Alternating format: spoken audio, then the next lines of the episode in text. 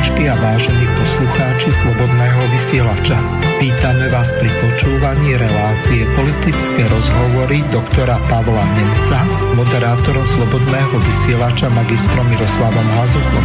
Spolu preberieme, rozanalizujeme a okomentujeme tie najzaujímavejšie a najaktuálnejšie udalosti zo slovenskej, českej a zahraničnej politickej scény. Prajeme vám krásny a ničím nerušený útorkový podvečer na internetových vlnách Slobodného vysielača.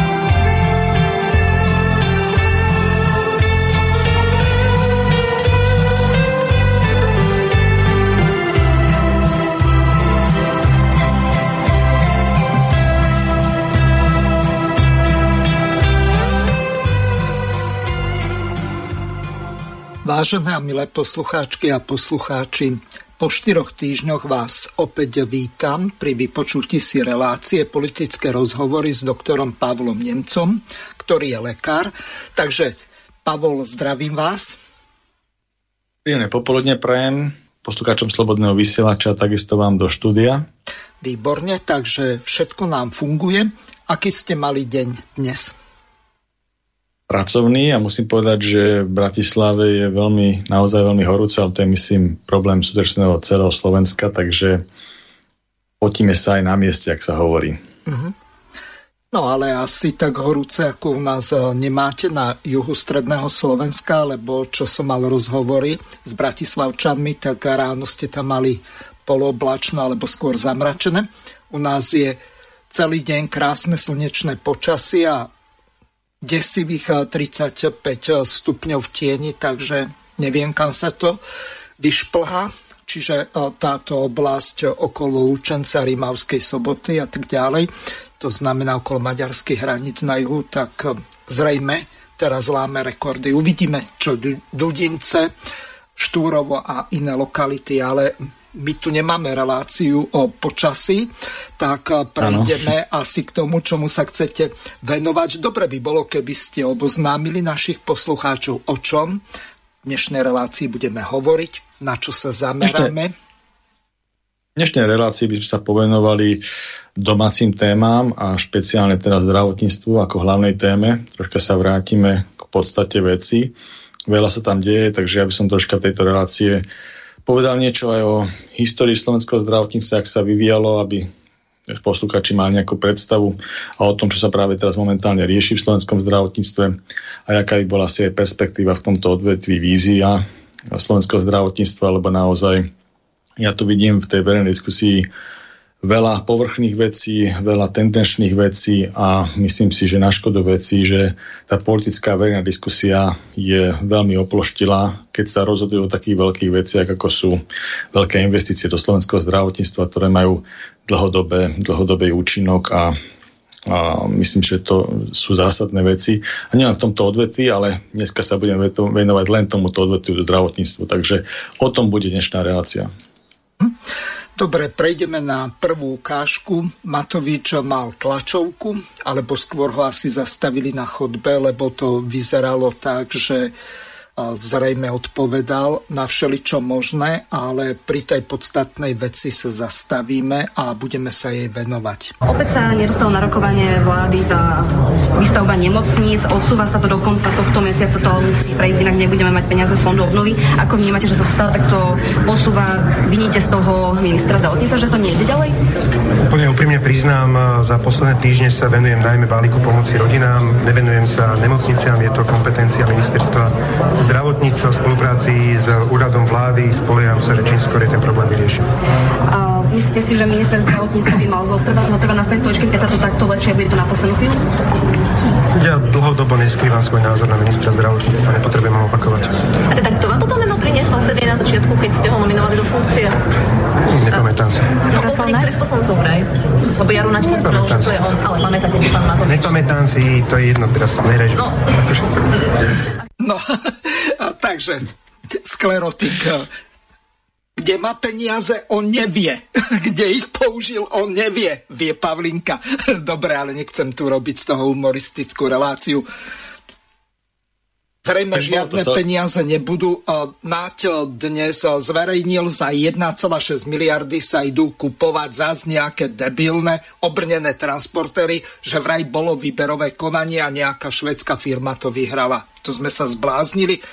Nemáme letectvo, stíhačky sú za 1,6 miliardy v nedohľadne. Asi ich nevedia vyrobiť alebo repasovať, lebo to sú archívne kusy za cenu nových. No tak ale nebudeme sa venovať e, ozbrojeným silám, kde chýba nejaká koncepcia alebo niečo také, ale zrejme rovnaký problém máme aj v zdravotníctve. My okrem tej jednej vojensko-policajnej nemocnice svätého Michala sme nepostavili z hola Boha nič za celý ten čas. Tak čo sa tu vlastne deje? To ste veľmi správne povedali, že nám tu chýba koncepcia možno rozvoja Slovenskej republiky ako takej v jednotlivých tých segmentoch, jednotlivých tých odvetviach. Hovorili o armády, ale budeme sa venovať tomu zdravotníctvu, takže v tom zdravotníctvu jednoznačne tá koncepcia chýba. Toto bolo také veľmi vtipné vyjadrenie pána ministra financí a myslím, že aj podpredseda vlády zároveň a bývalý premiér, Eh, ohľadom toho, že vlastne nevie, eh, kto mm, mu odporúči vlastne nomináciu súčasného pána ministra zdravotníctva, hoci teda eh, čo asi budete dávať nejaké iné ukážky k tomu, bola veľmi zásadná volebná téma poľskej strany. Oľano, situácia v zdravotníctve pred marcom alebo februárom 2020, pred voľbami. Takže je to veľmi zaujímavé, že napriek tomu, že to bola veľmi silná volebná téma, veľmi často sa pán Matovič tomu ako líder uh, hladnej strany Olano v dnešnej najsilnejšie k tomu vyjadroval, tak zrazu po voľbách podstate má takúto retoriku, že ani nevie, uh, koho tam vlastne nominovať, čo to je za človeka a tak ďalej, aké názory reprezentuje. Je to veľmi zaujímavé vyjadrenie. No a vrátim sa k tomu zdravotníctvu. Zdravotníctvo v Slovenskej republike musím povedať, že nebolo témou len dnešného volebného, súčasného volebného obdobia, štvoročné, ale dlhoročné. To v podstate je téma každých volieb. Veľmi vďačná sa to retorizuje a veľmi emotívne sa to retorizuje. Väčšinou ceste najťažšie diagnózy alebo najviac senzitívne skupiny a tak ďalej. Pacient sem, pacient tam a tak ďalej. Ale potom, keď sa tie strany dostanú dôveru ľudí a dostanú sa do vlády, nominujú tam svojich ľudí, tak ja keby tá retorika a všetky tie predsazatia odišlite si dostratená, do nejakej hmly a e, beží ten stav súčasný, alebo teda ten tendenčný stav, aký je tam, to status quo s maličkými kosmetickými zmenami. A to si myslím, že je problém aj súčasnej vládnej koalície, ako tom postupuje a ešte tá situácia zhoršuje. V slovenskom zdravotníctve musím povedať, že po roku 89, kde bol vyslovene unitárny systém Československej Sociálskej republike bolo štátne zdravotníctvo celé, bolo financované zo štátneho rozpočtu tak vlastne po 89. E, roku a transformácii sa e, Slovenskej republiky alebo Československej republiky a potom neskôršie Slovenskej republiky e, vznikol poistný, poistný systém, kedy sa vlastne najprv išlo tým systémom, že sa dereguloval poistný trh a vzniklo množstvo, myslím, že ako 14 tých štátnych poisťov, teda z poisťovní nielen štátnych, ale aj súkromných a e, takisto e, sa nejakým spôsobom dereguloval aj vlastnícky segment v tom zdravotníctve, najprv po ambulanciách a postupne sa naberali aj ďalšie odvetvia, niekde až nemocnice alebo nejaké samostatné svazové ako prístrojové techniky a tak ďalej. V podstate dá sa povedať, že išlo to doživelným spôsobom, celá tá deregulácia, bez nejakej jasnej vízie, jasnej gestie, k čomu máme dospieť. E, poviem poistný trh, potom vlastne po krachu niektorých poisťovní, perspektíva je taká najznámejšia, alebo také problematické, tam boli nejaké insolventnosť a tak, tak vlastne došlo k tomu, že cez poistný kmeň, to je vlastne takéto hlavné, hlavný, uh, hlavný podnikateľský zámer tej poisťovne, to sú tí poistenci, tak cez poistný kmeň a jeho zlučovaním, že sa dávali nejaké také uh, hranice, koľko musí mať každá poisťovňa, napríklad, že 300 tisíc poistencov, tak začalo proces zlučovania z tých pôvodných 14, keď videlo sa, že proste niektoré poisťovne sú príliš malé, je to príliš fragmentované, príliš atomizované a nedokáže tá poisťovňa zdravotná si plniť tie účely, na čo bola vytvorená, tak sa vlastne uh, cez legislatívu, cez zákony začali na základe týchto postulátov poistného kmeňa začali sa združovať tie poisťovne. A vzniklo nakoniec dnešný model, dosť veľmi asymetrický musím povedať, že máme tu na tri poisťovne, jedna je štátna, Všeobecná zdravotná poisťovňa, tá je najväčšia, stále najväčšia a potom je tam poisťovňa Dôvera, ktorá v súčasnosti patrí finančnej skupine Penta a je tam ešte uh, Unión, taká najmenšia zdravotná poisťovňa. A takisto bol nejakým spôsobom kreovaný aj ten zdravotnický segment, kedy vlastne tie jednotlivé nemocnice, musím povedať, z veľkej časti sú vlastnené štátom a koncový systém špecializovaných ústavov, univerzitných fakultných nemocníc a vôbec koncových nemocníc ako takých je unitárne vlastnený štátom. Tam není iný vlastník, je to len štát. Čo sa týka investície do toho zdravotníctva za posledných 30 rokov, najväčší deficit majú práve tieto koncové nemocnice. Ono sa viackrát menil ten systém, jak sa to jednotlivé nemocnice delili a nazývali. Aj teraz e, tento súčasný minister tam troška menil názvoslovie a tak ďalej, ale polopate povedané logisticky, jak to vlastne je, tak e, Nemocnice sa delia podľa rozsahu výkonov. Bola, kedy boli 3 stupne a teraz mám taký pocit, že sa k tomu aj budú vrácať jednotka, dvojka, trojka. Trojka bola ako koncová. A potom za tých 30 rokov sa ešte vygenerovalo také niečo, že díky tzv. špecializované ústavy na diagnózu, napríklad kardiovaskulárne ochorenia srdca, vyslovene len ústav, ktorý toto rieši ako nemocnica, alebo onkologický ústav, ktorý vyslovene rieši toto, alebo proste psychiatrické nemocnice a psychiatrická nemocnica, ktorý vyslovene rieši len e, diagnózy duševného stavu. No a potom sú ešte v rámci tohto, hlavne tých koncových nemocnic, sú tzv. fakultné alebo teda univerzitné nemocnice, kde prebieha aj výuka. To znamená, že je tam e, chodia tam medici v rámci nejakej e, to, výuky, to znamená, že to je pri uh, Bratislave, kde je fakulta lekárska, druhá lekárska fakulta je v Martine a tretia je v Košiciach, takže máme tri uh, fakultné teda e, univerzity e, s medicínskou fakultou a do toho spadajú v tom, v tom danom regióne aj univerzita nemocnica, kde vlastne títo ľudia chodia, e, študenti chodia praxovať a výuka tam prebieha takisto medicínska. Ale v podstate ten rozsah je koncové nemocnice, lebo ide o to vlastne, že tá univerzita nemocnica je zároveň koncová, pretože aby, sa tý, aby tá výuka bola komplexná, aby tí ľudia, tí budúci lekári a mali vlastne prístup čo najväčšiemu spektru tých diagnóz a to vlastne vidia v tej koncovej nemocnice, lebo keď sa nepomôže v koncovej nemocnici, tak už vlastne tá diagnoza není riešiteľná. To je vlastne maximum, čo ten štát v rámci zdravotnej starostlivosti a poskytovania zdravotnej starostlivosti dokáže odborne uh, vygenerovať. Takže treba povedať, že stav koncových nemocníc a špecializovaných nemocníc do veľkej miery alebo rozhodujúcej miery sa podiela na tzv. štatistikách odvratiteľných e, diagnóz alebo odvratiteľných úmrtí. To znamená, že e, keď sú veľmi, veľmi dobrom stave, technickom, organizačnom, odbornom, tieto koncové a špecializované ústavy, tak je, sa to prejaví na tých štatistikách tzv. odvrátiteľných úmrtí. To znamená, že takých, ktoré sa dajú pri včasnom, odbornom technickom, dobre odzorganizovanom zásahu medicínskom odvrátiť. Musím povedať, že v tejto štatistike, ktorá sa ináč veľmi často aj a, využíva v rôznych tých e, hlavne predbolebných diskusiách aj u nás, aj v zahraničí, Slovenská republika sa za tých 30 rokov prepracovala do súčasného stavu, že v rámci 27 Európskej únie, našej slávnej, sme na poslednom mieste z hľadiska štatistiky odvratiteľných úmrtí. Čo je veľmi zlá vizitka pre súčasnú organizáciu zdravotníctva Slovenskej republike. Ako pre celú spoločnosť, pre jednotlivé tie vlády, ktoré to viedli a pre jednotlivých rezortných ministrov, ktorí vlastne samotný ten segment zdravotníctva v tomto štáte zabezpečovali.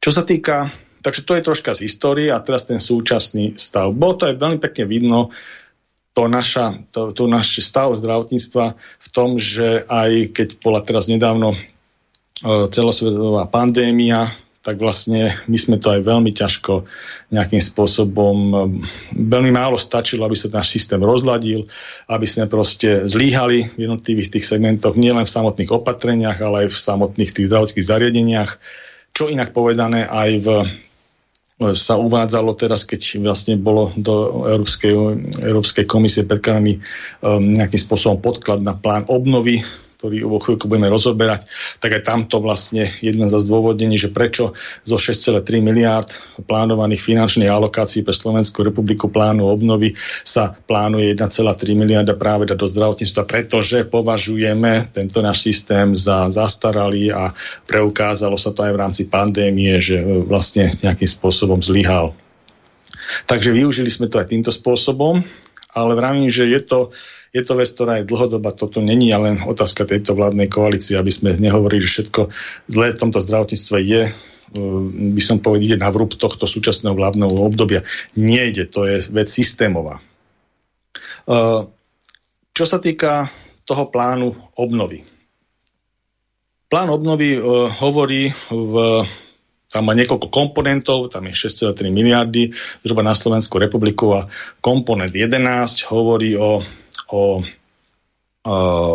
zdravotníctve ako takom slovenskom a vlastne o tom, že mali by sme nejakým spôsobom, uh, máme teraz za cieľ uh, toto zdravotníctvo modernizovať, technicky dispozične a máme proste záujem stavať nové nemocnice.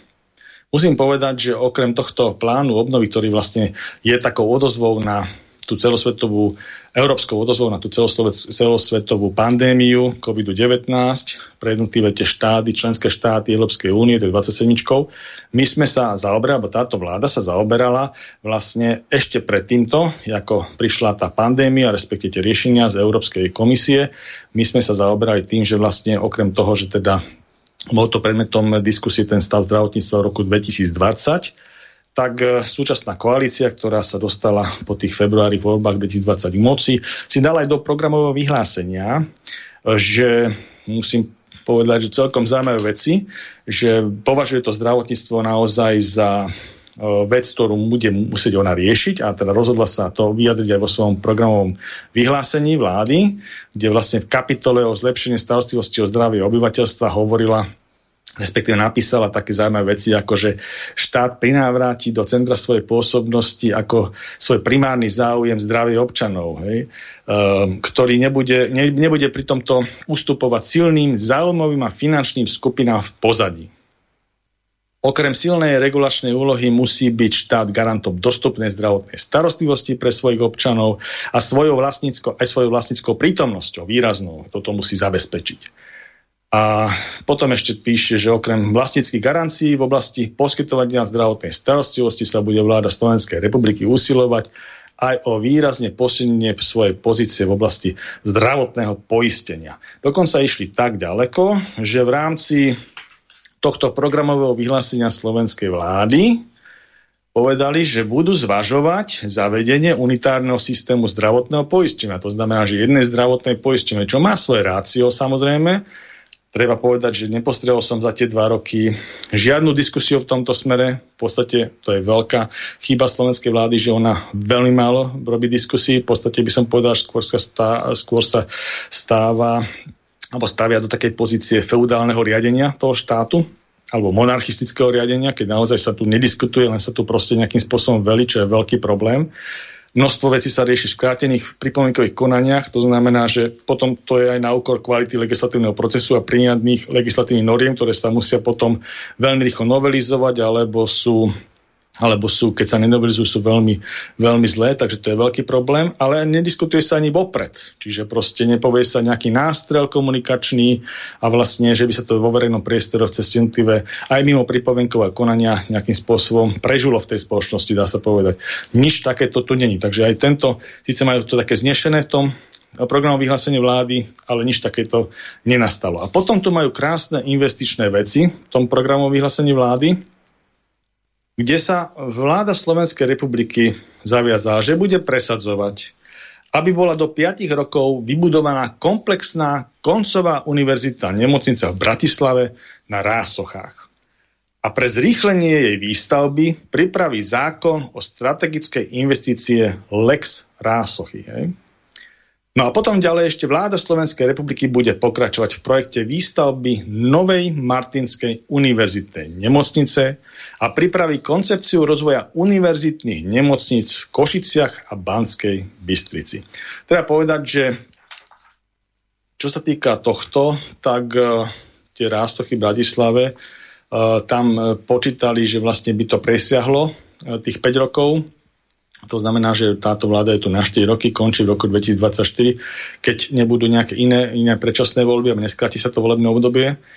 A tak by to vlastne malo dobudovať vláda, ktorá by prišla v, po nej a tie ostatné veci tam neboli nejakým spôsobom limitované, že dokedy by sa to malo spraviť. Univerzitné nemocnici myslia tým tie nemocnice, kde by boli aj v podstate doškolovaní medici. To znamená, že v prípade e, Bratislavy, e, Martina a Košiciach by to boli vlastne ako e, aj slúžili na školenie tých, tých lekárskych fakult postúkačov z lekárskych fakult. Takže takáto, takáto veľmi rozumná vec bola, No Pálko, a spýtam sa na jednu pomerne dôležitú vec.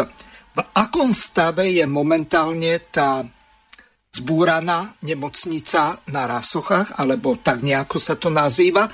Neviem presne, či Rástochy alebo Rásochy. Rásochy. A, Rásochy. Mhm. Dobre.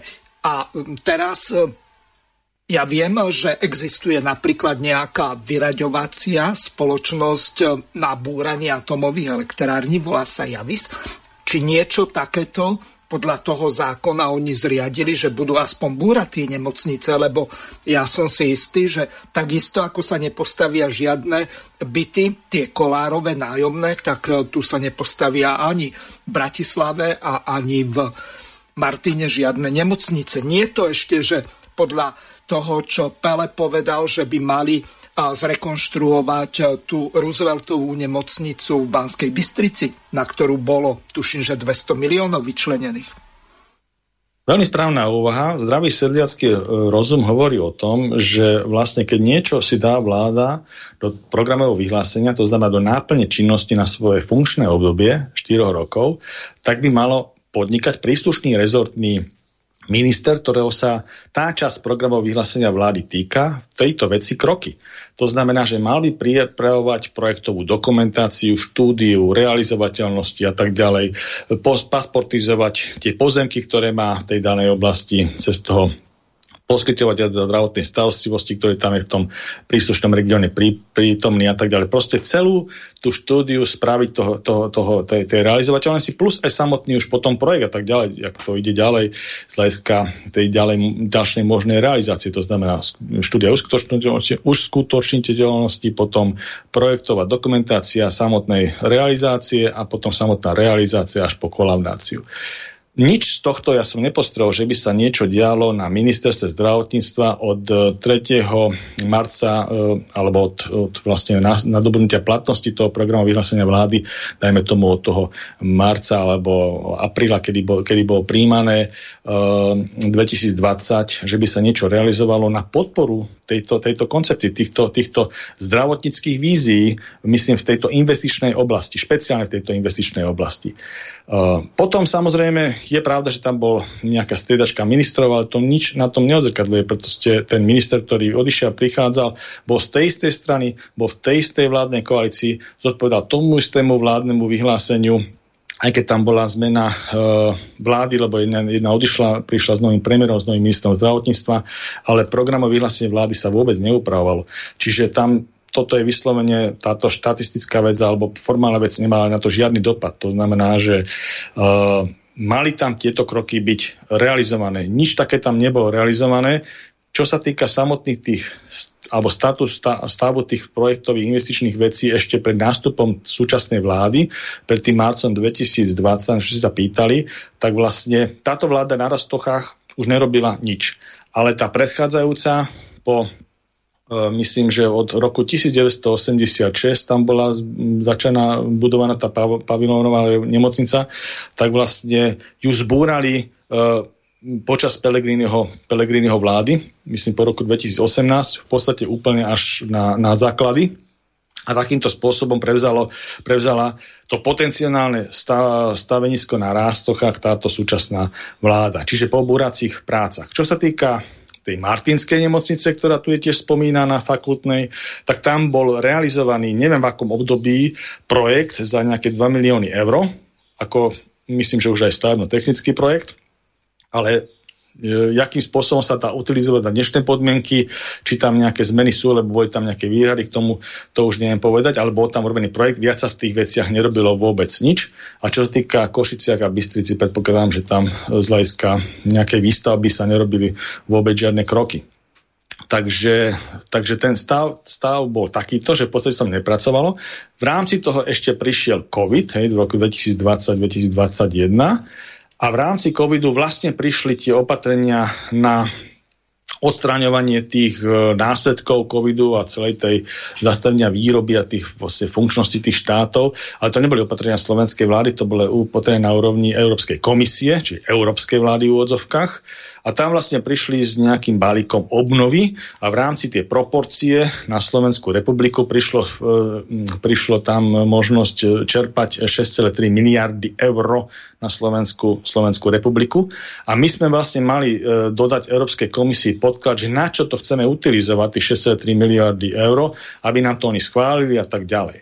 No, takže my sme v rámci tohto balíku 6,3 miliardy eur tam vyčlenili 1,2 alebo 1,3 miliardy eur práve na e, dostavbu 1, 1,163 e, milióna eur. 1, 1 miliarda 163 milióna eur sme vyčenili, aby som ho presný, na, na Slovensku republiku pre zdravotníctvo. A tam sa to ešte troška rozdelilo na to, že 998 miliónov eur by išlo na výstavbu a rekonštrukciu a vybavenie nových nemocníc, potom nejakých 58 miliónov eur z toho by išlo na prípravu projektových prác a 41 miliónov eur z toho by išlo na digitalizáciu tých zdravotných zariadení, nejakých nemocničných informačných systémov a tak ďalej a prevádzkových. No a potom ešte tam nejakých 54 miliónov z toho chce dať špeciálne na dobudovanie základnej zdravotnej služby a 11 miliónov by boli dotácie do ambulantnej primárnej zdravotnej starostlivosti. Takže takýto far plán sme dali vlastne na utilizácie tohto plánu obnovy pre zdravotníctvo. No a e, začalo sa e, boli tam tiež nejaké postuláty. To znamená, že od toho, od toho programu vyhlásenia vlády do e, tohto implementačného balíku, ktorý vlastne, alebo teda plánu obnovy s plánu Európskou komisiou a e, doplneného nami, tak vlastne sa neudialo nič. Eh, v rámci tohto ne, neurobil sa na, na ministerstve zdravotníctva ani investičné oddelenie, ktoré by realizovalo tie veci, ktoré si dali do zlepšenia zdravotnej starostlivosti obyvateľstva. To znamená na, na dobudovanie rásoch do 5 rokov, na dobudovanie Martinskej nemocnice alebo Košickej alebo tej bansko Proste nevzniklo investičné oddelenie, nejakým spôsobom sa na tom nezaoberali. Potom vlastne po schválení balíka obnovy, to na, na úrovni Európskej komisie, mala vzniknúť, oni to nazývajú, že implementačná komisia, taká, alebo implementačná nejaká súčasť toho, ktorá by vlastne mala potom, má na starosti vlastne e, investovanie tých finančných prostriedkov, kontrolu a tak ďalej. A tá mala vzniknúť aj minister zdravotníctva. Tá vznikla, musím povedať, že myslím, že v oktobri 2021 s nejakým poročným omeškaním, čo, čo je tiež zaujímavé, že vlastne prečo vzniklo poročné omeškanie, lebo už to malo byť niekedy v marci 2021, tak vzniklo to v oktobri 2021. A táto implementačná komisia má vlastne pripraviť nejaký návrh vlastne, jakým spôsobom sa tieto sumy preinvestujú na Sloven- Slovenskej republike. To znamená, že kam to pôjde? Kam to pôjde? Strategická vízia. Tak uh, je tam veľký problém okolo to samozrejme, lebo uh, oni píšu, to je také zaujímavé, že v tomto, v tomto, na, v tomto uh, pláne obnovy, v tom komponente 11, ktorý myslím povedať, že je celkom lucidne napísaný, celkom príčetne, tak tam tieto veci, čo tu nejakým spôsobom ja už hovorím, tak uh, pomenovali tam. Oni tam hovoria o tom, že uh, v tých koncových nemocniciach je najväčší investičný dlh. Tých je asi tak 32 na Slovensku, aby bola nejaká predstava.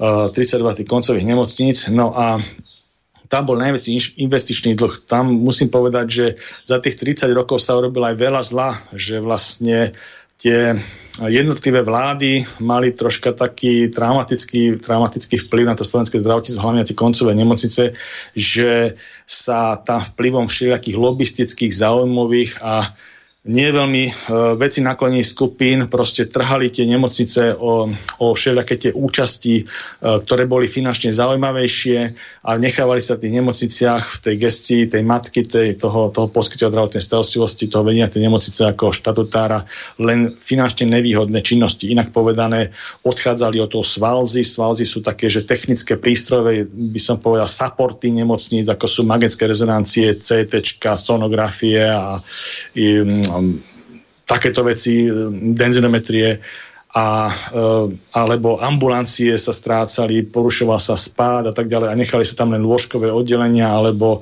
alebo operácie, ktoré boli veľmi náročné finančne to spektrum operácií, tých koncových, ktoré nikto iný nechcel robiť, pretože boli veľmi finančne podhodnotené. Musím povedať, že ten DRG systém, ktorý ešte u nás funguje, tiež nie celkom objektívny a má svoje diskrepancie, takže aj z hľadiska vyladenia vnútorného systému tých e, poskytovateľov zdravotného ale z hľadiska aj systému. To znamená, že e, stále to ešte nie, by som povedal, tie platby adekvátne v niektorých tých segmentoch. A v niektorých segmentoch sú, napríklad u tých svázoch. Čiže keď niekto chcel odčleniť e, od koncovej nemocnice CT alebo magnetickú rezonanciu, tak vlastne na úrovni ministerstva cez nejaké svoje lobistické kontakty zabezpečil, že platby za magnetickú rezonanciu alebo za CT sa proste uh, urobili takým spôsobom, že to pracovisko uh, nielenže sa zaplatilo, ale prinášalo aj zisk a nie malý. No na úkor iných odvetví. Proste ten, ten systém fungoval tak, že niektoré platby v tom segmente zdravotníckých alebo tých výkonov zdravotníckých boli zaujímavé pre niektoré odbory, také, že samonostný bol odbor, napríklad tá svalzová vec, tie magnetické rezonancie CD, a niektoré boli hlboko stratové. Hej? Ten systém urobil urobený tak, napríklad hospitalizácie niektorých diagnóz ťažkých, diagnóz onkologických a operačných výkonov, posttraumatických, úrazové, akutné ložka. To sú boli také ceny, že naozaj bol veľký problém do toho nejakým spôsobom výsť. A tak sa to robilo z tých zdravotníckých zariadení zariadení, alebo taká bola filozofia, že sú tu systémy, ktoré sú, ako by som povedal, ziskové, samonosné a sú také, ktoré sú stratové a potom na úrovni tej veľkej nemocnice koncovej sa to nejakým spôsobom e, vybalancuje. No ale keď tie veľmi ziskové veci, ktoré sa tak by som povedal dopredu nastavovali, odtiaľ odchádzali, tak ten systém v živote nejakým spôsobom nefungoval ekonomicky a nemá šancu. Ďalšia vec, nemocnice, ktoré na Slovensku fungujú, tak sú e, svojou ergonómiou a logistikou budované v úplne iných časoch. To si potom aj povieme uh, asi v akých časoch, hej, aby ste vedeli posúdiť. No a v tom danom čase proste bol, bol iný tlak na tie nemocnice aj z hľadiska výkonov, aj z hľadiska prevádzkových náklo, na, no, nárokov, ako sú dneska. Proste tie budovy sú energeticky veľmi náročné, aj logisticky, aj by som povedal, že nevyhovujúce z hľadiska e, zabezpečenia rôznych hygienických štandardov, čo sa potom prejavuje v tzv. nemocničných vo výskyte zvýšených nemocničných nákaz, nozokomiálnych, máte zvýšené množstvo komplikácií a tak ďalej. To tiež treba povedať, že e, tie nemocnice E, ktoré by sa mali stavať podľa nových štandardov, tak mali by mať úplne novú dispozíciu. Čiže ja som bol veľkým nástancom, keď som aj prechádzal, prechádzal Nemcov svetov Michala a vlastne bol som pri nejakým spôsobom pri tom projekte na začiatku, aby sa uh, robila nová nemocnica na zelenej rúke. To je vždycky lacnejšie a druhá vec, všetky tie štandardy by sa vlastne už robili na 21. storočie a nebolo by taká, taká vec, že sa snažíme vtesnať do nejakých starých priestorov, starých budov a to nikdy nebude dobre a bude to stať o mnoho viacej peňazí ako tá nová dispozícia. Čiže uh, aj tento plán obnovy z veľkej časti by mal byť utilizovaný podľa môjho názoru na výstavbu nových nemocných na zelenej luke Puzamkov. Má štát dosť, aj tí poskytovateľ zdravotnej starostlivosti, musím povedať, tým tých regionov majú pomerne dosť e, veľké rozláhle areály k dispozícii. Takže to je všetko vec len tej pasportizácie, dodania údajov na ministerstvo a rozhodnutia, politické rozhodnutia, čo s tým ďalej. Uh, takéto nič sa to neudialo. Sú tam veľké spory, to si môžeme aj pomenovať medzi tými, tými účastníkmi, aj až od, od nejakých odborných až po nejaké detinské, vystove detinské a zaujímavé, zaujímavé spory. Čiže, čiže keď, ma, keď pozrieme výsledok týchto, týchto našich nemocníc, súčasných tých koncových, kde najväčší ten najväčší ten investičný, investičný prepad, investičná rezerva, taká, ktorá tam nebola realizovaná, tak sú to aj nemocnice veľmi zastaralé. Ja som pozeral, oni uviedli v tom pláne obnovy, ako v, podstate ako príkladom, že kam by sme to chceli ako dať, do akých nemocníc, tak napríklad uvedli tam Rooseveltovú nemocnicu v Banskej Bystrici, uvedli tam Prešovskú fakultu nemocnicu, uvedli tam Poprad. A teraz zoberte si tie dátumy realizácie tých stavieb. Napríklad Bystrica je nemocnica budovaná z roku 1960. Čiže to je vlastne 60-ročná e, nemocnica, ten korpus základný. Potom e, Prešovská nemocnica, tam je to veľmi zaujímavé, z roku 1947, hej? je zá, základný korpus tej, tej nemocnice, ako hrubá stavba. Čiže to je v podstate už, neviem, 70, 80 rokov pomaličky. Uh, nejaké ďalšie tam boli robené ešte v 60 rokoch. Uh, Poprad z roku 1970 korpus bol robený. Žilina rok 1930 výstavby. Potom nejaké, nejaké repasy v 60. a 70. rokoch boli robené. Trnavská nemocnica z roku 1940, základný korpus. E, veľmi sa mi páčil, myslím, že to bude zaujímavá, e, Trenčianská nemocnica, rok výstavby 1848. Hej? To myslím, že to boli tie rôzne roky. Takže vtedy bola vlastne robená to ako dispozícia. A upgrade bol robený v roku 1910. Trenčín, nech sa páči, štátna nemocnica. Potom tu máme Košice. To tu uvádzali, e, že je to 45-ročná budova. A Nitra, tak základný rok výstavby je 1890. A potom tam boli robené upgrady nejaké v roku 1947 a nejaké v 70 rokoch. Posledný bol v roku 91.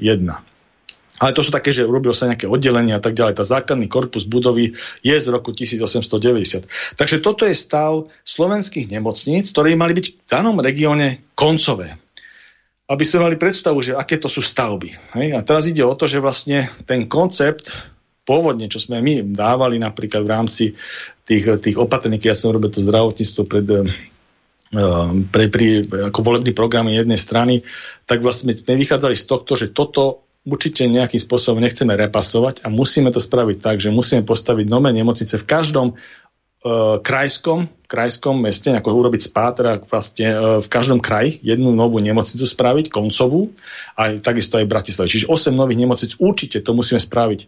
Inak sa to nedá spraviť na zelenej lúke. To nemá zmysel upgradovať tieto veci lebo to by bolo strašne drahé a nikdy by sme nedosiahli ten cieľ, ak som povedal, že vlastne tá dispozícia, nová dispozícia sa nedá nahradiť. Napríklad to bol problém aj v pôvodných rástoch, pretože oni boli, tie rásochy boli budované e, síce v roku 80 rokoch, začala sa výstavba, ale projektovo, projektovo ten pavilonový štýl stavby bol robený v roku 70 rokoch projekčne myslím, že stavprojekt to tam robil. Tak e, to sú veci, ktoré vychádzali z konceptov a technologických možností danej doby.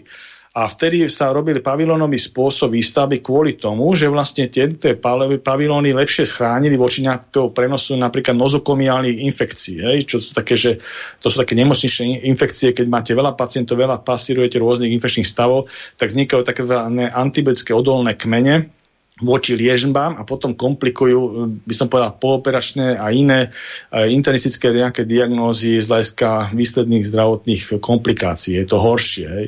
Takže pre sa vlastne odporúča ten pa, pavilonový systém, že vlastne sa to nejakým spôsobom dokáže odfiltrovať tým samotnými medzerami medzi tými jednotými oddeleniami fyzickými.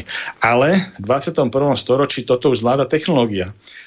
Takže není problém urobiť nejaký monolit a technicky tieto veci vyslovene vákovo úplne podelovať.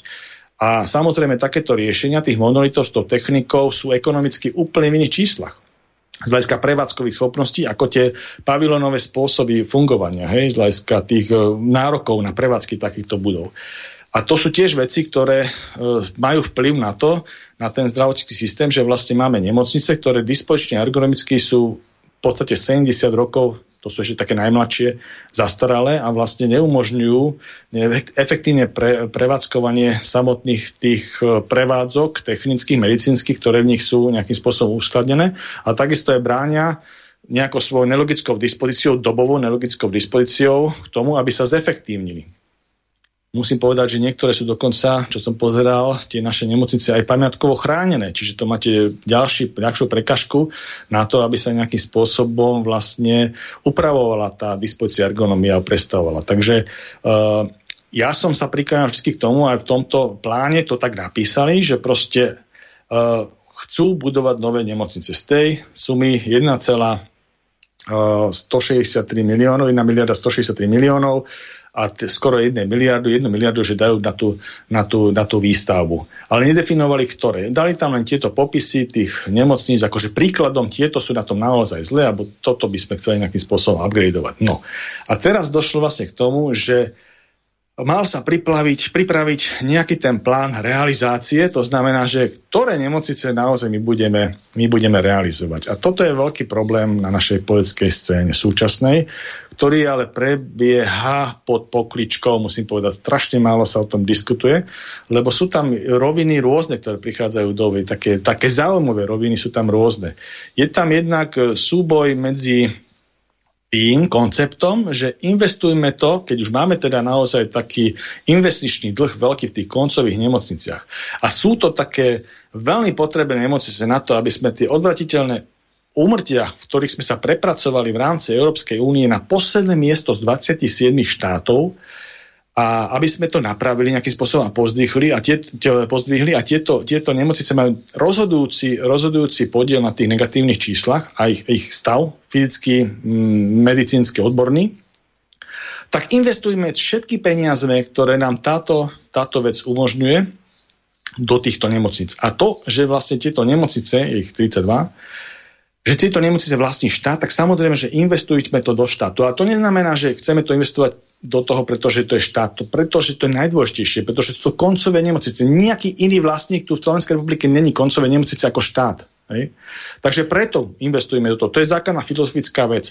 Druhá otázka, že do ktorých. Máme ten stav katastrofálny na celom Slovensku, takže je to v podstate otázka dohody.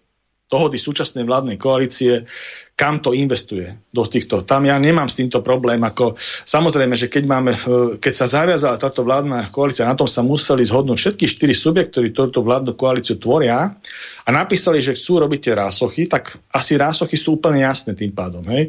A takisto, keď tu píšu, že chcú spraviť ešte Banskú Bystricu, Košice a Martin, tak si myslím, že tiež by to mali jasne zvažovať, že proste tieto nemocnice by tam mali dať. Hej?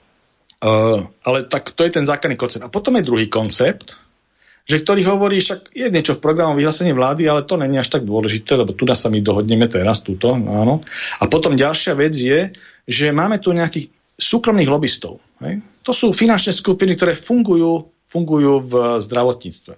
Je tam veľa, však to sú všetké SROčky, ambulancie a tak ďalej, proste neštátni doktori, ale tí nie sú zaujímaví z hľadiska lobistického tlaku. Tam sú proste zaujímaví veľkí hráči. A najväčší hráč po štáte, ktorý je suverénom, treba povedať v zdravotníckom segmente na Slovensku, je spoločnosť Penta, ktorá má aj vlastnú poisťovňu, čo je veľmi dôležité, má svoj poistný kmeň okolo 1,5 milióna e, ľudí, je to poistenia dôvera a má svoj sieť zdravotných zariadení, ktorú ale, to sa volá, že svet zdravia, a e, tam tu tvoria, tu tvoria nemocnice, ktoré má v prenajme od štátu v zastúpení, v zastúpení VUCčiek. To znamená, eh, štát svojho spôsobu v rámci svojich neuvážených krokov v zdravotníctve urobil takú vec, že delegoval niektoré nemocnice menšieho významu, nie koncové, ale menšieho významu, do je bývalé jednotky, dvojky kvázi, dá sa povedať, z hľadiska výkonového spektra, mixu diagnostického, tak delegoval na VUC vyššie územné celky, bez peňazí, to bola taká maličká zákernosť zrejme.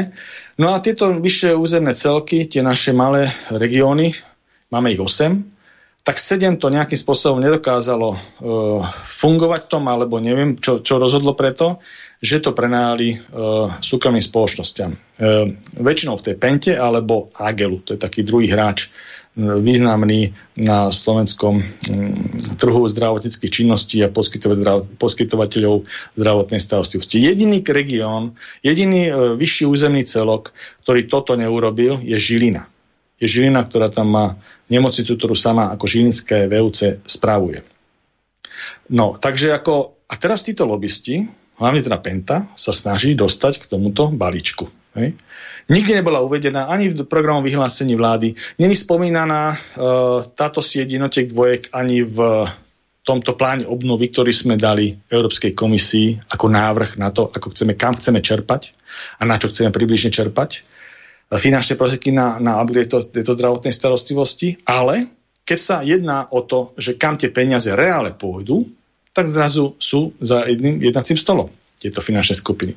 A snažia sa dostať k peniazom, ktoré ktoré chcú dať do týchto nižších zdravotných zariadení. To znamená mimo, mimo tých koncových, kde treba povedať, že už nemajú až taký investičný gaps, to znamená investičný prepad jak v tých koncových a nie sú až tak v žalostnom stave, ako sú tie koncové nemocnice. A nemajú ani taký rozhodujúci podiel na tých odvratiteľných umrtiach, ako tie koncové. Nemajú ten damoklov meč nad sebou. Hej? Pretože keď je nejaký problém v nich, jednotke, dvojke, ešte to majú kam tú diagnozu toho pacienta posunúť. A ten skončí v tom, tom štátnom zariadení, v tom koncom štátnom zariadení, do ktorého 30 rokov táto krajina neinvestovala. Hej?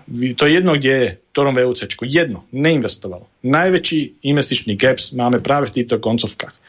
A ja sa pýtam, keď sa na to človek normálne racionálne pozrie, že to je vôbec nejakým spôsobom možné takto uvažovať o tom, že je to tu nejaká, by som povedal, hm, že je to tu e, téma, ako takáto vec, že proste naozaj by sme chceli tu tieto peniaze niekam ešte posunúť na nejaké takéto veci, ako sú tieto malé nemocničky, by som povedal, doplnkové, mimo tohto, mimo tohto a naozaj toto musím povedať, že je veľká téma v zákulisí politiky, lebo o tom sa málo rozpráva, lebo treba povedať, že mnohé tieto zdravotné mm, zariadenia, teda Penta aj Agel, majú vplyv na mediálny priestor, na korporátne médiá, či už cez zadavateľov reklamy alebo cez, cez, cez um, priamo vlastníctvo.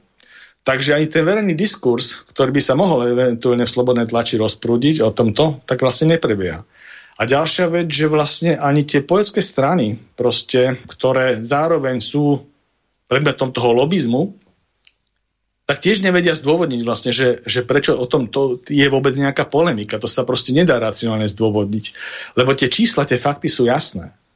Takže je to veľký problém a musím povedať, že už myslím, že pán minister Lengvarský nosí na každú vládu posledný mesiac Uh, nejaký plán, uh, akým spôsobom chce tento plán obnovy realizovať uh, na konkrétnych zdravotských zariadeniach a ani jedna vláda, vrátane mám takú informáciu, že ani tej dnešnej, čo prebehla, proste to, to rozhodnutie, to rezume nepriniesla, práve preto, že tam sú veľmi antagonistické pozície jednotlivých politických hráčov v tejto veci, ale to nie je záujem Slovenskej republiky. To sú proste záujmy vyslovene politických partejí a na to napojených lobbystov. To sa nedá inak povedať. Je to veľký problém. Je to slovenské zdravotníctvo alebo pacient slovenský je obeťou týchto hier.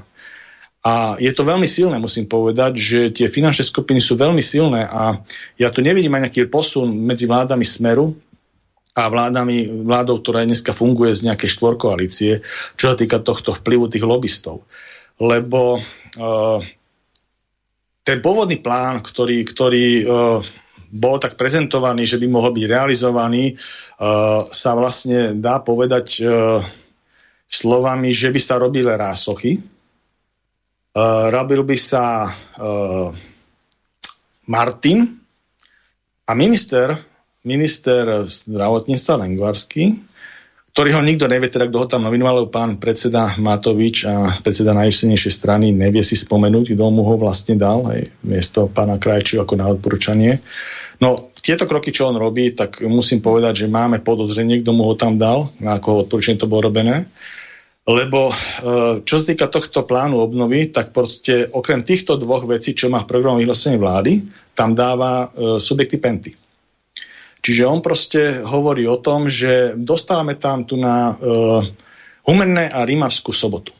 Musím povedať, že za Rímavskú sobotu e, u tohto pána ministra Angvarského intervenoval podľa informácií za kolistných aj pán Kolár, predseda Sme rodina, pretože Rímavská sobota síce patrí Agelu, to není Penta, je, patrí to Agelu, ale uh, má tam, veľmi za to lobuje, je tam pán Šimko, myslím, primátor Trinárskej soboty a on sa uh, nejakým spôsobom uh, stal s členom, myslím, uh, sme rodina a chcú uspieť v komunálnych voľbách, takže chcú to ako predať túto tému a tak ďalej, čiže v tomto smere uh, teda hovoril pán, pán Kolár týmto spôsobom, že Divanskú sobotu treba spraviť, hej, to ako je, ako takéto, že naši ľudia a tak, asi taká koncepcia, by som povedal, mimo, mimo nejakých systémových alebo odborných uh, diskusí, proste toto sú naši ľudia, náš človek, treba to pomôcť. Hej.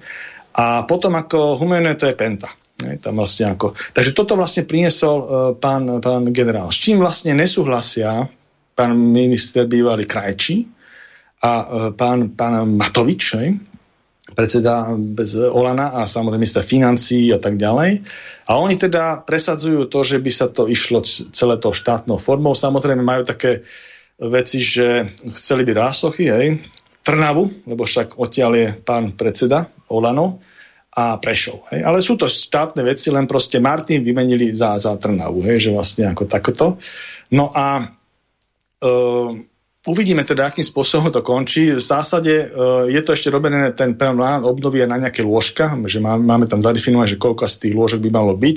Sú tam ešte nejaké takéto limity. Uh, je aj ďalšia vec, že vlastne tá negociácia samotného plánu obnovy je robená v krkolomnom čase. Okrem toho, že som hovoril, že, že sa tam premeškali tie časy od, od programu vyhlásenia vlády, od toho roku 2020, od toho marca, do, do implementačná jednotka podľa tohto plánu, čo mala byť už z tej Európskej komisie, tak bola zriadená až v oktobri 2021, hej, čiže ďalší časový horizont, ktorý sa nenaplnil, proste neskoro. A ďalšia vec, že vlastne uh, stále tu je nejaká nedohoda vlastne, že čo sa má realizovať, lebo tá projektová dokumentácia, uskutočnosť a tie padporizácie pozemku, proste strašne veľa vecí ohľadom stavebného konania. A máme tam nejaký deadline, že vlastne toto všetko sa má vybaviť, tá 1,164 1, 1 miliarda 164 miliónov sa má investične uzavrieť myslím, že polke roka 2026. Hej? A toto sme si my negociovali hej, s tou Európskou komisiou. My sme to mohli kľudne tú realizovateľnosť urobiť na nejaký iný čas. Hej? Proste však to bolo všetko predmetom negociácie. Čiže dopredu sa schválil termín, ktorý vieme už dneska, že je takmer nerealizovateľný. Lebo ja vám poviem tak, že keď my sme stávali Svetého Michala, alebo sme sa pri tom podielali, to je nemocnica, ktorá má 100 lôžok, 120, 110, dobre, a je to v podstate taká dvojka, by som povedal, keby som z hľadiska výkonovej štruktúry to bral tak sa proste brala až 3 roky, ale to bola taká akože full time čas, je, tie 3 roky, ak sa to robilo. Proste so všetkými technickými riešeniami a tý obehom, tými, tými plánovacími vecami. Proste to je takýmto spôsobom robené. A keď zoberete, že by to mala byť nejaká univerzitná nemocnica s obnoho väčším korpusom, hej, ja neviem, tisíc lôžok, dajme tomu, alebo niečo takéto. Tá mohutnosť zástavby proste, plus aj to, že by to bolo aj doškolovacie pracovisko, že by to bol vlastne taký camp hej, pre tých medikov, tak to sú úplne iné, ako samozrejme aj nároky na technológie, nároky na výstavu, nároky na plánovanie, aj tá logistika, že vlastne do tej nemocnice to personálne saturovať, že vlastne dohodnúť to s tými pracoviskami, ktoré by sa tam nejakým spôsobom z toho mesta presťahovali, lebo treba povedať, že personálne to nebude ako aj tie rásochy robené, ako že nová nemocnica by by som povedal na zelené z hľadiska korpusu a prevádzky áno, ale z hľadiska um, odborného zastúpenia nie, však tam sa presťahujú z nejakých tých nevyhovujúcich prevádzok, Mickevičov, myslím Kramáre a takýchto vecí z tých zdravotských zariadení, ktoré sa potom budú ako likvidovať. Takže takýmto spôsobom je to plánované. Ale toto je strašne veľa všelakých nejakým spôsobom e, rokovaní a plánovaní a tak ďalej. Proste to je kopec roboty. A takéto nič neexistuje na mysle zdravotníctva. Ja si neviem predstaviť proste s nejakým spôsobom, že by tam vykazovali známky činnosti o tom, že vlastne uh, toto chcú realizovať. Proste to ministerstvo zdravotníctva ráni, že neurobili ani investičné oddelenie, implementačnú jednotku postavilo v podstate veľmi neskoro a celkové treba povedať, že ministerstvo zdravotníctva od volieb 2020 uh, prepustilo nejakých 140 ľudí hej? a prijalo 220. A napriek tomu to neboli ľudia, ktorí posilnili to program vyhlásenie vlády na, na stadiane do investičného oddelenia alebo implementačné jednotky proste.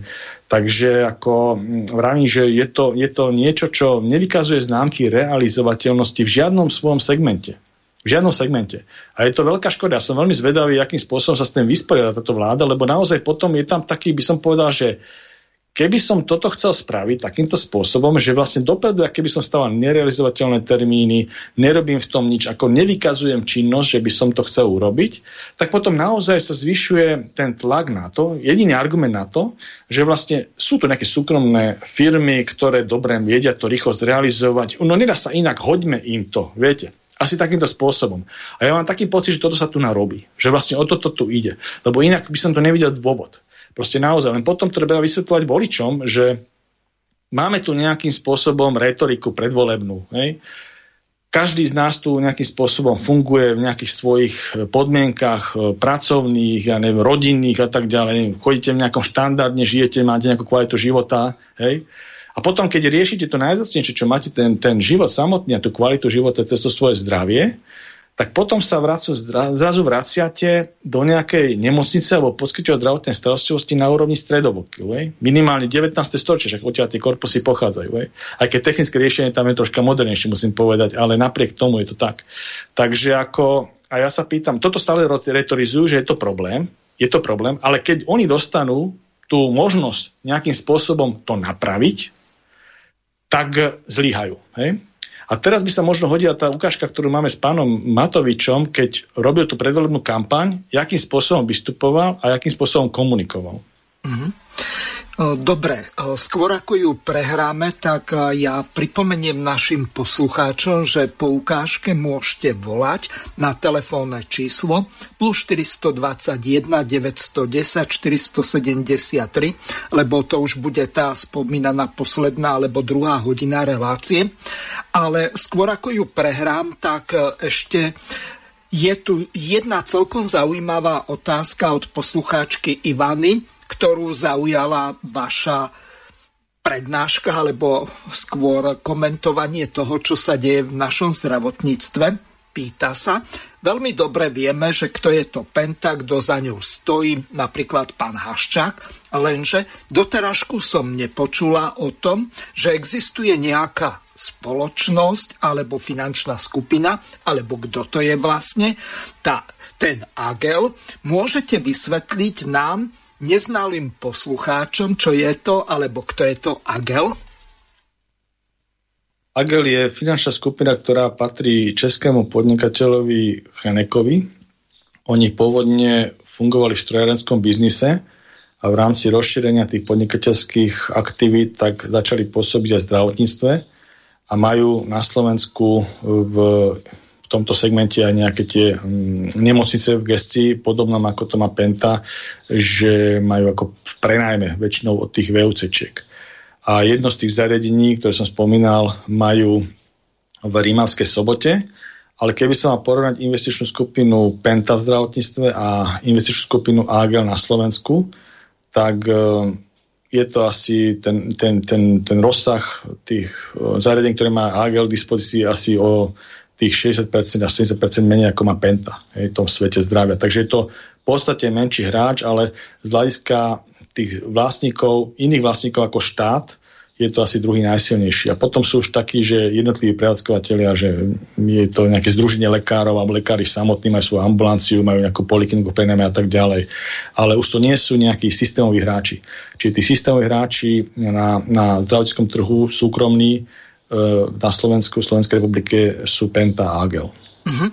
Ešte raz sa spýtam, aby som mal jasné, že ktorú ukážku mám prehrať. Uh, jedná sa o tu, kde uh, Matovič v podstate... Ten Cyprus. Ten Cyprus aha, dobre, aby som to nepoplietol, lebo tá druhá je Startup a Korda. Uh-huh. Takže Cyprus je to dlhšia ukážka, tak vážení poslucháči, až po ukážke volajte, lebo to bude trvať viac ako 7 minút. Ahojte, sme v Limassole, to je na juhu Cypru a chcem vám ukázať, kde skončilo 400 miliónov eur, ktoré vytunelovali Penta v spolupráci alebo skrytím strany Smer do slovenského zdravotníctva. Je to, tuto, v tejto budove tak je to pár metrov, hľadáte to vidíte úplne super, super prostredie.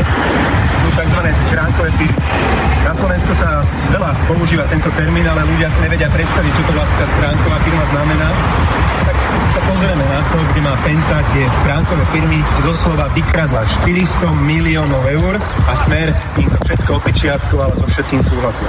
Určite si pamätáte, ako Fico hovoril veľakrát, že má rád finančné skupiny ako uh, Kozan Tuto v tejto relatívne ošarpanej budove a ošarpanom prostredí prídete do tejto konovičky, tak zrazu v ľavej strane tu sú tie slávne skránky.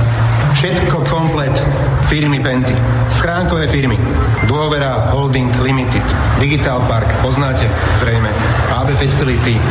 Govorimo Paroplyn. Znova všetko, všetko, všetko. Schránkové firmy Penty. Penta Investment Cyprus Limited, Penta Investment Limited, hlavná materská firma. A tu na to svet zdravia, pozrite, sieť našich nemocníc. Svet našich, e, či teda sieť nemocníc, tu je akože hlavná materská firma, ktorá vlastní slovenské nemocnice. Všetko, všetko, všetko, penťácké schránky.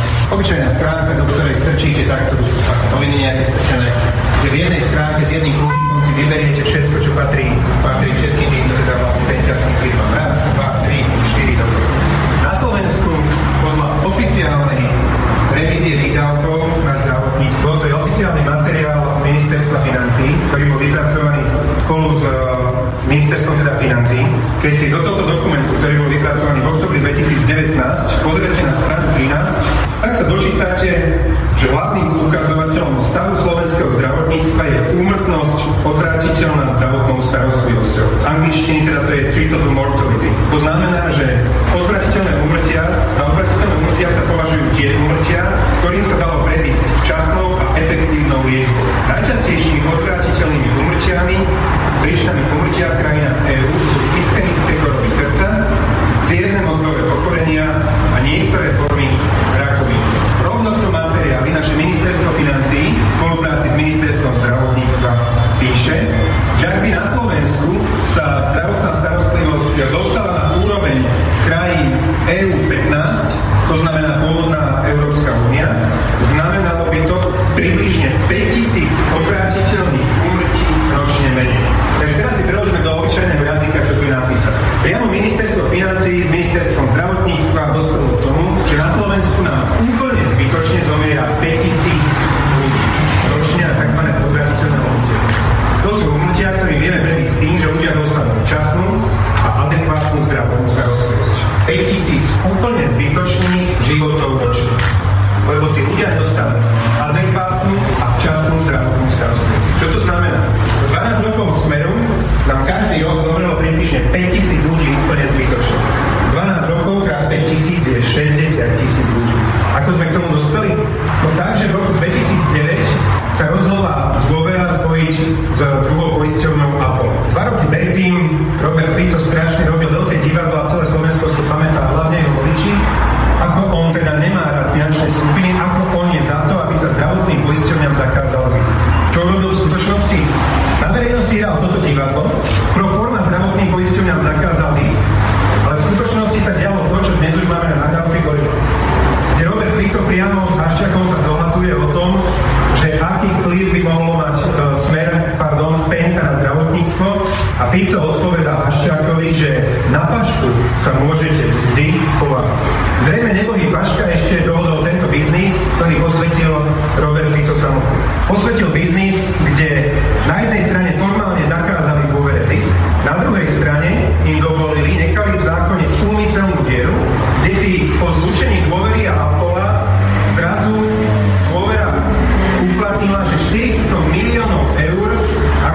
ako by sa kebyže navýšila hodnota tej spoločnej zdravotnej poisťovne a povedali si, že toto treba zaplatiť akcionárom zdravotnej poisťovne. V tom čase sa stala polovičným vlastníkom dôvery firma Prechto Holding Limited. Oficiálne písaná, tam majiteľom jej, nej mal byť právnik, myslím, že Futej sa volal. V skutočnosti všetci ľudia z faktu vedia, že skutočným vlastníkom tej polovičky spojenej poisťovne bol Juraj Široký, čiže mecenáš a tatičko Smeru, o ktorom sa hovorí aj teda v spise Gorila, ktorý teda Haščák tam pomenoval jednotlivých majiteľov alebo akcionárov Smeru. Čiže inak hovorím, pred ľuďmi divadlo zakážeme zisk. V skutočnosti Smer vytvoril priestor na to, aby si dôvera mohla vybrať zo zdravotníctva, zo zdravotného poistenia, lebo dôvera nemá iné peniaze, ako iba to, čo vyberie na zdravotnom poistení, aby si mohla vybrať 400 miliónov eur, nie korun, 400 miliónov eur, preniesť ich do schránok na Cyprus a úplná čerešnička na torte nezaplatiť z toho ešte ani 1 euro daň. Lebo tak nechal smer napísaný zákon. Od 1. januára 2010 začala platiť smera, že by to nemohli urobiť. Ale smeráci, ktorí boli na úrade pre dohľad na zdravotnou starostlivosťou na ministerstve financí pečiatkovali o 106. V decembri išli im z hore pečiatky z toho, aby dali všetky súhlasy v dôvere, aj Apple, aby došlo k zlučeniu. Ináč celkom zaujímavá asistoval tomu aj nejaký Tomáš Drucker, čiže mal by sa postaviť a čestne povedať, prečo takémuto svinstvu asistoval. Asistoval sa smer umožnil, aby vytunelovali 400 miliónov eur do týchto strán, sem na Cyprus, bez akéhokoľvek zdanenia. A 400 miliónov eur samozrejme logicky chýbalo zdravotníctvo. A kto na to doplatil? Doplatilo na to 5000 ľudí ročne, lebo tým ľuďom sa nedostala adekvátna a včasná zdravotná starostlivosť. Inak povedané, korupcia zabije. Smer tým, čo spáchal, zabil 5000 ľudí na Slovensku ročne, lebo dovolil Pente vytunelovať 400 miliónov eur zo zdravotníctva. Za 400 miliónov eur sme mohli kúpiť viac ako 500 CT, 200 magnetických rezonancií, postaviť 10 špičkových nemocníc, ako je teraz postavená v Michalovce. Čiže všetky krajské mestá plus Poprad a. Nie. Oni miesto toho, aby dali tieto peniaze ľuďom na zdravotnú starostlivosť, ich vytunelovali pre seba bez akýchkoľvek daní a ľudia na to doplatili život. No Palko, skôr ako dostane slovo, tak ja sa ťa spýtam, koľko stojí taká jedna špičková nemocnica, pretože tá suma, ktorú povedal Igor Matovič, aj keď to bolo pred zhruba viac ako dvomi rokmi, tak e, mne sa zdá príliš nízka. Vzhľadom k tomu odhliadnime od toho, že dvojnásobne až trojnásobne zdražili stavebné materiály a to už o ďalších prácach a iných napríklad na dopravu, pohonné hmoty a tak ďalej, tak to už ani nehovorím. Presne tak, preto sa veľmi ťažko teraz robia tie odhady, lebo každý ten developer, už aj teraz vlastne, čo mám nejakých tých pacientov, tak hovoria, že ten nárast toho materiálu, ktorý sa používa na tých stavbách je proste obrovský, hej, drevo, ja neviem, toho, toho železobetonu a tak ďalej. Mm. Takže sa teraz ťažšie odhaduje, ale musím povedať, že pred tým, eh, pred tou pandémiou a ešte pred tou Ukrajinou v 2019, tak boli tie odhady na to, že keď sa robil ten koncept, tak okolo 100 miliónov by stála koncová nemocnica v kraji, taká tá bežná na ten kraj, e, VUCčko, VUCčkarská, a na zelenej lúke postavená a okolo 250 miliónov sa až do 300 miliónov sa počítalo, že iba Bratislava, to iba taká spádová pre celé Slovensko a bolo by to také výukové a tak ďalej, taký ako veľký kemp. Takže to boli také tie také tie uh, propozície pred covidom a betokainou a teraz tie ceny, ten náraz ťažko predikovať, že vlastne akým spôsobom uh, sa to prejaví, ale vravím, že niektoré položky išli až o 100%, teraz to mi časom kleslo, takže to, tú, túto projekciu by som teraz nevedel odhadnúť len tak. Takže tých 100 miliónov zhruba. Ale treba povedať, že pekne mu to išlo, hej? myslím, tej ukážke. To bol jedna z veľmi silných, by som povedal, tém, ktoré dáva aj táto ukážka a myslím, že tomu pomohlo tej uveriteľnosti uh, pred tými voľbami, že vlastne dostal tých 20% a mal taký ten štát. Ja si nemyslím, že to bola vec, ktorá by bola robená nejakým lepením nejakých tých vecí v, vo Francúzsku na tie ploty tých vlastníkov, ale skorej toto bolo také, že vyslovene buchal po tej hlavičke a bolo to veľmi dobre retorizované. A aj tých 5000 odvratiteľných úmrtí, myslím, že robil pred úradom vlády, tam sviečky pali a tak ďalej. To treba no. povedať, na toto mal dar predať to ako marketingovo. Pán Matovič, to určite, myslím, že v tom bol ako dobrý strateg, aj politický marketingový. dobrých ministrantov ale... mal tam Krajčího a Hegera. Áno, tak ten tam držal ten pán dnešný predseda vlády, tých 5000 odvretelných úmetí mali taký, na tom videu mal taký A4, tam to mal napísané, to tam držal aj hluchý dvere za tým Matovičom. Ale dobre, ako, bolo to proste veľmi silná výpoveď, veľmi dobre spravená. Ľudia povedali, je to problém, aj tú korupciu mu verili, aj toto, hej, že je to problém a dali mu tú dôveru. A teraz je ten, tá diskrepancia v tom, že ako sa prejavuje, keď vy už ste súčasťou tej exekutívy, vy rozhodujete. Však Igor Matovič rozhoduje. Jeho zástupca je v rezorte ministra zdravotníctva a on nejakým spôsobom má hlavnú gestiu v rámci tej koalície za to zdravotníctvo. Aj ten plán obnovy v segmente zdravotníctva. A jak bola tá prvá ukážka stava, na ktorú sme dneska púšťali, kde on vlastne hovorí úplne alibisticky, že ani nevie, kto tam vlastne nominovaný, kto mu ho tam dal a tak ďalej a tak ďalej. Nespomína si. Viete, však to je úplne trápne. Je to v úplnom rozpore s tým, jak silný bol tento predvolebný šot. A ja sa pýtam, jak sa narába s týmito uh, bolickými slúbmi a s týmto občanmi Slovenskej republiky. Hej? Keď sa vlastne nejakým spôsobom retorizuje tá vec, ktorá ten status quo, hej, ten bolestivý status quo, a potom, keď dostanete do dôveru, tak vlastne alibizmus a konáte veľmi podobne. Veď tam je tiež ten problém, že teraz sa hrá o to, či 1,1 miliarda 164 miliónov sa utilizuje tam, kde sa má, tam, kde sa má v koncových nemocniciach, ktoré majú ten lvý podiel, lvý podiel, alebo levý slovenský, levý podiel majú na tom, aby sa tie odvratiteľné úmrtia u nás naozaj odvrátili. Veď o tom to celé je. A nie, že tam teraz prichádza úplne mimo všetkých týchto vecí, programov vyhlásenia vlády, aj toho, aj toho um, plánu obnovy, toho zdôvodnenia, čo sme dávali do Európskej komisie na posúdenie, úplne mimo toho sa tam dávajú teraz nejaké, uh, nejaké, nejaké nemocničky, maličké jednotky, dvojky uh, nejakých finančných skupín. Čisto cez lobizmus, o čom inom to je? A ja sa môžem pýtať, jaká je motivácia toho, aby státni manažeri, ktorí presne poznajú tú situáciu, to si myslím, že poznajú, však preboha má všetky informácie, ten minister. Aj ten predseda vlády Heger má ich. Však tuto je podriadený, on je šéf, on je šéf exekutívy, neexistuje venoval informáciu, aby sa k tomu nejakým spôsobom nepostavili. Ja som nevidel teraz predsedu vlády Hegera sa nejakým spôsobom, okrem tých floskul, tých floskul je strašne veľa, ale minister, teda predseda vlády Heger je proste majstrom floskul, Musím povedať, že aj pani prezidentka Čaputová je majstrom floskul, ale toto už nie je o floskulách. Tu nás sa láme chlieb, tu nás sa ukazuje, kto je kto. Tu nás sa to odkopáva. Na tej dnešnej vlády, aj na tých predchádzajúcich štyroch vládach sa odkopáva, kto je za čo reálne. Viete, jedna vec sú rečičky, hej? A druhá vec je reál. Čo reálne presadzuješ v tom štáte? Čo, akú máš víziu? Jakým spôsobom by som povedal, premietaš do reálu to, s čím si vlastne tých voličov, na čo si ich navnadil čo si im slúbil, čo si povedal, že proste budeš realizovať. Na základe čoho ti dali dôveru. Hej? Toto sa teraz hrá. A vidíte, že skutek utek. Hej? Že vlastne na tej vláde zrazu nie, že akože tam není ani problém v tom, že proste minister Lengvarský môže mať aký názor. Proste reprezentuje, však on nebol ani vo volebnej kampani. To nie je tvár, ktorá by bola v politickom zápase ten človek tam prišiel ako nominant niekoho proste mimo politického súboja, aj volebného politického súboja. On nejakým spôsobom nebol zástanca toho programu, ktorý Igor Matovič aj v tom uh, Cypre prezentoval. Veď tam ani nestal. Hej.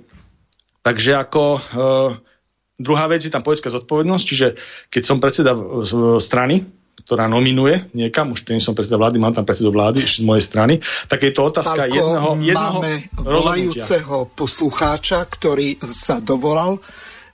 Pán poslucháč, ste vo vysielaní, nech sa páči, môžete hovoriť. Dobrý večer, alebo podvečer. Volám cez mobilné dáta, tak dúfam, že nespadne to.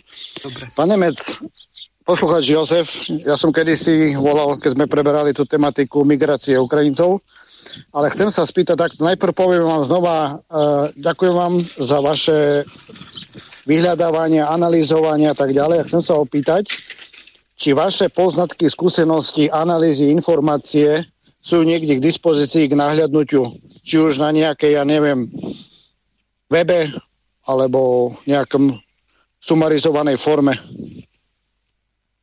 No ja to sumarizujem z verejných zdrojov a sumarizujem to vo forme týchto relácií. Ja to nejakým spôsobom nepíšem, nemám toľko kanálov, takže vyslovene pra, pracujem pre Slobodný vysielač túto reláciu. Ale to sú všetko veci, ktoré sa dajú dohľadať z verejných zdrojov, tie informácie. Len samozrejme tá optika, to posudzovanie tých vecí, to vďaka mojich skúsenostiam, empirii životnými a tak ďalej, vzdelaniu, takýmto spôsobom k tomu ja pristupujem. No prečo sa pýtam, ja si preto váž... Áno? Že prečo sa pýtam, uh, lebo v podstate, aby, aby tá energia nebola len hovorenom slove, len chcem vám dať taký tip, to vám pán moderátor Hazucha môže povedať, či ste sa neskúsili potom uh, opýtať s pánom Marmanom a, a tou skupinou, kde oni majú možnosť aj zverejňovania takýchto poznatkov, proste, že keď už energia vaša bola investovaná do takých vyhľadávania sumarizovaní, Hej, bolo by super, keby bolo možnosť nahľadnúť k nejakým e, proste sumárom dát alebo informácií.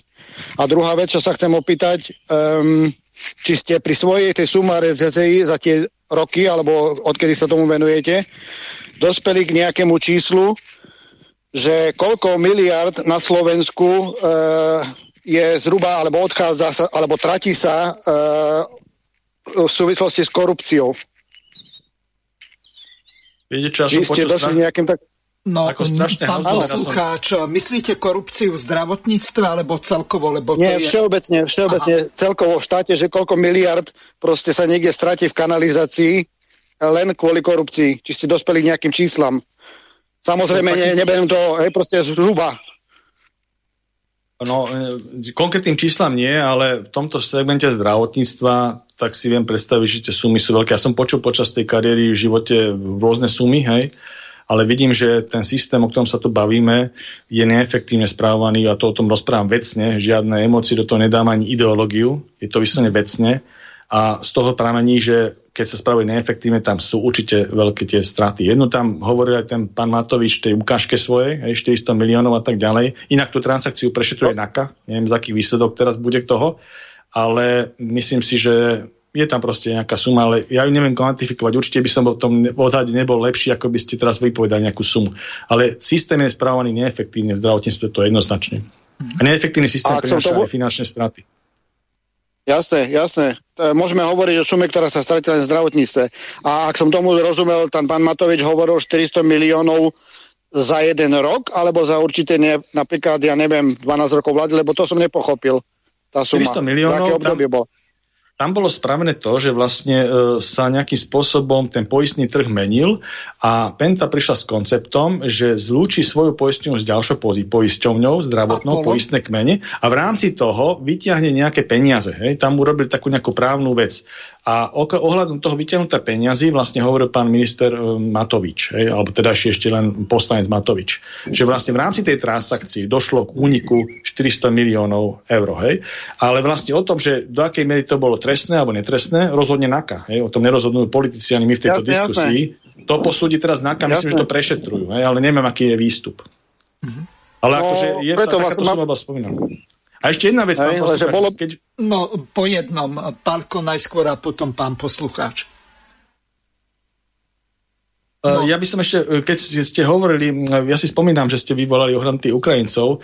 Ešte jedna vec je, keď bereme to zdravotníctvo ohľadom Ukrajiny a, a Slovenskej republiky, tak ja musím povedať jednu zaujímavú vec, ktorú som e, nehovoril vtedy, keď príjmame tých ukrajinských migrantov alebo utečencov z toho, z toho, z toho vojného štátu, čo je v poriadku teraz, toho konfliktu, miesta konfliktu, tak e, e, treba povedať, že my im poskytujeme zdravotnú starostlivosť. A tu je vec, ktorá by sa mala takisto nejakým spôsobom pozrieť na to odborne, pretože ten rozsah zdravotnej starostlivosti nejakým spôsobom nie je definovaný. Musím povedať, že ukrajinský, e, ukrajinský štát nemá solidárne všeobecné zdravotné poisťovne ako u nás u, e, na Ukrajine proste sa platí cash za akúkoľvek zdravotnú starostlivosť. Mm-hmm. Preto tam majú aj strašne veľa lekární, pretože u nich zdravotná starostlivosť je veľmi drahá. Je veľmi drahá. Takže proste oni sa snažia alternatívne liečiť všelijakými tými lekárenskými priamo. A je tam strašne veľa e, liekov na voľný predaj, ktoré u nás nie sú na voľný predaj a sú predpisované a platené do všeobecného zdravotného solidárneho systému. U nich nie, to je veľmi povedať, e, je to zásadná vec. A teraz, keď príde sem ukrajinský utečenec, tak štáty Európskej únie im poskytujú akutnú zdravotnú starostlivosť v rámci toho solidárneho systému, ale nie ostatnú zdravotnú starostlivosť. Tu si musia platiť. Ale Slovenská republika to nemá nejakým spôsobom delegované, čo, má, čo vnímam ako veľkú chybu, hej, aj ministra Lengvarského, že by to mal týmto spôsobom zadefinovať. Proste, keď niekto príde, tak akutnú, keď ho niečo zrazí alebo niečo bezprostredný infarkt a tak ďalej, dobre, postaráme sa, ale to nie je o to, že si dajú ten robiť zuby alebo nejakú plastickú operáciu alebo takto, viete. Proste, alebo nejaké ja. lieky, hej. Jasné. Pán poslucháč, ne? dokončíte otázku? Chcem dokončiť akože otázku na smer, e, preto som sa pýtal, že či sú nejaké sumarizované informácie, že proste človek vidí. A teraz narážam napríklad na to, keď ste hovorili o tej pente. E, istý pán Noro e, hovorí, že občan a spotrebiteľ musí rozmýšľať nie rozumom, ale peňaženkou. A proste kebyže som videl také zoznamy, alebo proste ako sú ľudia a firmy prepojené, samozrejme, že človek si individuálne môže zajsť do obchodného registra, na, naťuká si penta a vidí tam nejaké firmy. Ale kebyže by, keby ste mali možnosť sa aspoň porozprávať s pánom e, Marmanom a tak ďalej, tak bolo by super. No a teraz sa pýtam takto. E, čo by ste odporúčil vy, ako nám spotrebiteľom, to znamená aj smere zdravotníctva, keby sme mali rozmýšľať peňaženkou, aké opatrenia by sme mali prijať v súvislosti smere zdravotníctva, zdravotného poistenia, e, nákupu liekov, čo by sme mohli robiť. A potom v súvislosti, čo sa týka penty. Hej, to nechám tú otázku otvorenú, vás nechám odpovedať. Ale čo by som ja urobil, a, a to som dokonca musel urobiť e, zásadné kroky, keď si pozriete len v obchodnom registri, že kde všetko figuruje napríklad Penta, tak e, má tam napríklad ako prvá penzína fondy, má tam e, poštová banka, hej, spravovania účtov a ja hovorím, že jediným nástrojom pre nás spotrebiteľov je, že jednoducho im tie peniaze zoberieme. Že ja som si povedal, ho, ho, ho, hej, ja vám ten kapitál, ktorým vy operujete, zoberiem. No a verte tomu, že sa strašne naštvali, keď som im tie peniaze ako moje povedal dovidenia. Takže ja to odporúčam ako riešenie, lebo nestačí hovoriť iba o problémoch, dlhoch, ale aj nejaké riešenia pre poslucháčov.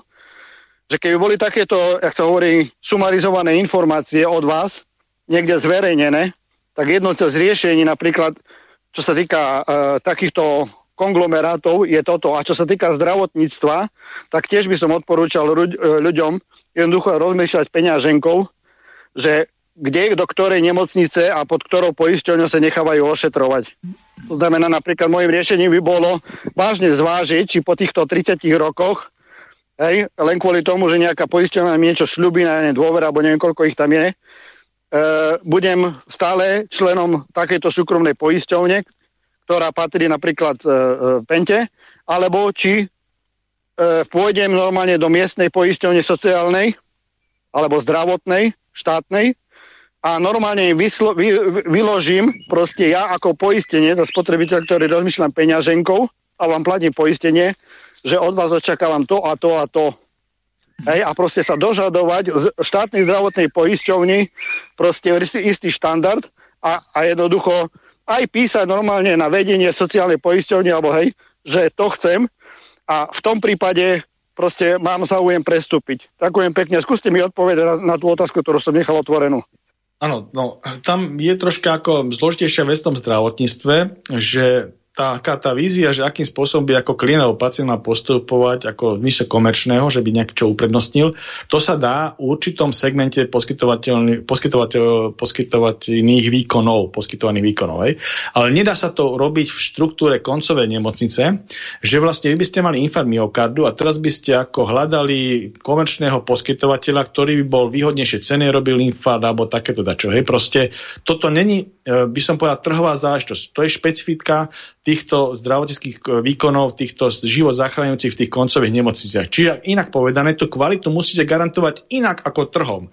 A to sú vlastne tie postuláty, ktoré sú na, tie, na tých poskytovateľov zdravotného starostlivosti kladené z hľadiska materiálno-technického zabezpečenia tej prevádzky, z hľadiska odborného zabezpečenia, vzdelanostného, z hľadiska dodržiavania nejakých terapeutických guidelandov, nejakých terapeutických postupov a komparácia so svetom v týchto terapeutických postupoch, hej, aké sú možnosti vo svete. A toto to by mal komparovať vlastne nejaký nezávislý orgán. U nás to je mysl zdravotníctva pod gestiou, tam v gestii máte kontrolné orgány, ako napríklad úrad pred dohľad nad zdravotnou starostlivosťou. To znamená, že tam v týchto veciach, ktoré sme sa bavili, kam by tie peniaze mali do tých koncových nemocníc, tam trh nevyrieši nič, lebo my tu nemáme trh koncových nemocníc. To je proste chimera, to je tá odlišnosť. Čiže my musíme inými spôsobmi tú kvalitu tam dozerať. To, čo sme sa pýtali, si zapýtali, že vy ako klient, čo by ste mohli spraviť, tak to je na iných výkonoch, napríklad neviem, stomatológia alebo nejakých tých uh, um, veciach, ktoré nesúvisia bezprostredne s, s operatívou, akutnou operatívou, hej, alebo akutnými zákrokmi. Tam sa dá vybrať nejaký špecialista podľa nejakých tých odporúčaní, podľa nejakých rešeršov a tak ďalej, podľa nejakej svojej osobnej e, veci, ale nie tento koncový, koncový, koncový poskytovateľ. Ten koncový poskytovateľ mu je daný systémom, hej, tam nebude nejaká voľba, že by ste išli tam alebo tam, ale jeho, jeho kvalitu bude posudzovať nezávislý, nezávislý orgán. Hej. To sa inak nedá spraviť. A musí splňať tie atributy, ktoré sú dané. A ten, ten nezávislý orgán to bude kontrolovať. Hej. Takto je nastavený ten systém. Tu na trh neexistuje. Môž, hej? Môž, môžem na vás reagovať? Ak pán, mi, pán moderátor dá čas. Dobre, tak teraz chcem reagovať na vaše e, e, vyjadrenie. Hej? Lebo predpokladám, ste lekár, vidíte. A ja nie som lekár, ja som iba spotrebiteľ. Ja ako spotrebiteľ, farmár, si myslím, že napríklad nejaký stomatológii alebo okuliárov, alebo ja neviem, e, na, prístroj pre počutie, to sú malé peniaze ale veľké peniaze sú niekde v nemocnicách, operácie, vyšetrenia a teda a teda. A teraz vám poviem praktický príklad. mená a, a nemocnice e, premenujem alebo ne, nevysloví názor. Istá pani, ktorá má 70 rokov a platila za komunizmu poistenie a v podstate teraz je dôchodkynia, mala problémy s krčovými žilami. Hej? Prišla normálne k miestnemu ovnému doktorovi, e, typické, rozumiete, ženy, štyri deti, hej, krčové žily. Doktor povedal, musíte urobiť také a také vyšetrenia, že či vás zdravotný stav dovoluje robiť operáciu krčové žily. Potom bola poslaná do krajskej nemocnice, môžem akurát povedať na východe Slovenska, na ďalšie vyšetrenie a predprípravu pred operáciou. Keď bola v nemocnici, tak jej tej dotyčný lekár, respektíve pravdepodobne ten chirurg, ktorý mal operovať, to len tak logicky, je povedal, že za tú danú operáciu, a teraz ešte znova poupravím, e, dôchodkynia je poistencov e, štátnej. Hej, štátnej všeobecnej zdravotnej poisťovne. Všeobecnej, áno. A roky, roky, od komunizmu až do súčasnosti. A teraz ona bola na vyšetrenie a ten dotyčný chirurg jej povedal, pani, za tú danú výkon operácie na obidva nohy musíte si doplatiť niekoľko tisíc eur. Ona so šokom a strachom, že ešte tam bolo aj riziko, hej, že môžu byť nejaké komplikácie pooperačné, doslova sa vrátila domov a povedala jednoznačne, nie, ja tú operáciu nebudem robiť.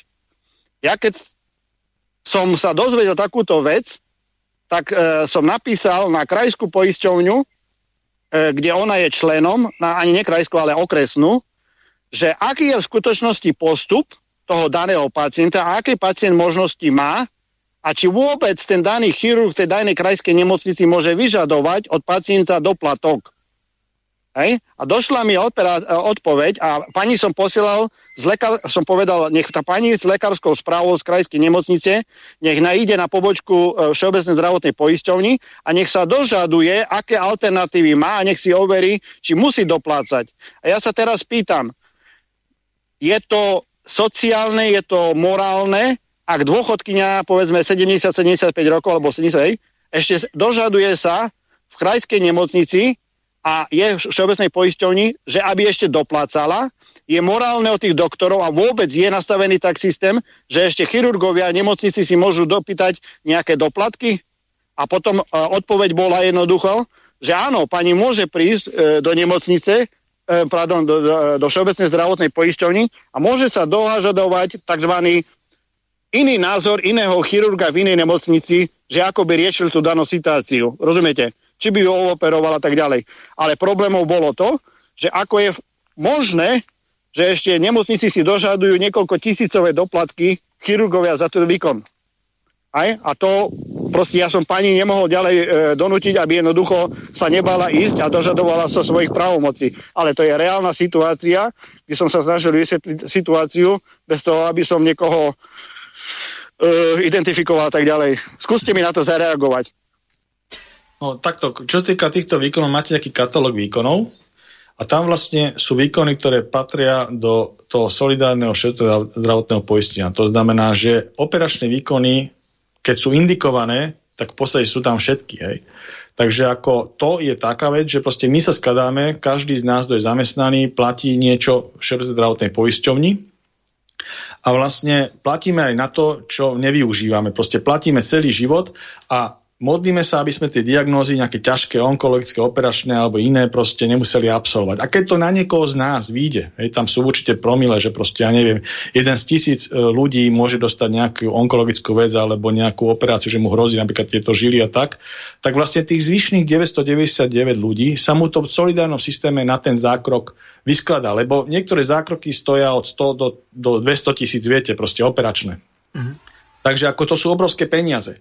To je ten solidárny princíp. Hej? A keď mala pani, to sa, to, to sa nedá povedať takto vo všeobecnosti. Viete, v, zá, v zásade to takto funguje. Ale keď je konkrétny problém, že proste bola nejaká indikácia na nejaký operačný výkon na žily, hej, a vlastne bolo to indikované, tak eh, keď je nejaký problém, to, čo ste robili s tou poistím, bola dobrá vec, alebo dá sa urobiť e, ten celý systém aj s tou zdravotnou dokumentáciou v konkrétnom prípade dať na e, posúdenie úradu na, na, teda, úrad na kontrolu zdravotnej starostlivosti. Hej, to máme samostatný. A tento vlastne môže posúdiť, že či tá vec je adekvátna, lebo ako to, neviem, akým spôsobom uh, bol ten konkrétny prípad vedený, ale v zásade, keď je indikovaný operačný výkon, tak by to malo spadať do týchto, do týchto výkonov, pokiaľ sa nejedná o nejakú plastickú vec alebo takéto veci, viete. To, to je presne podľa katalógu výkonov.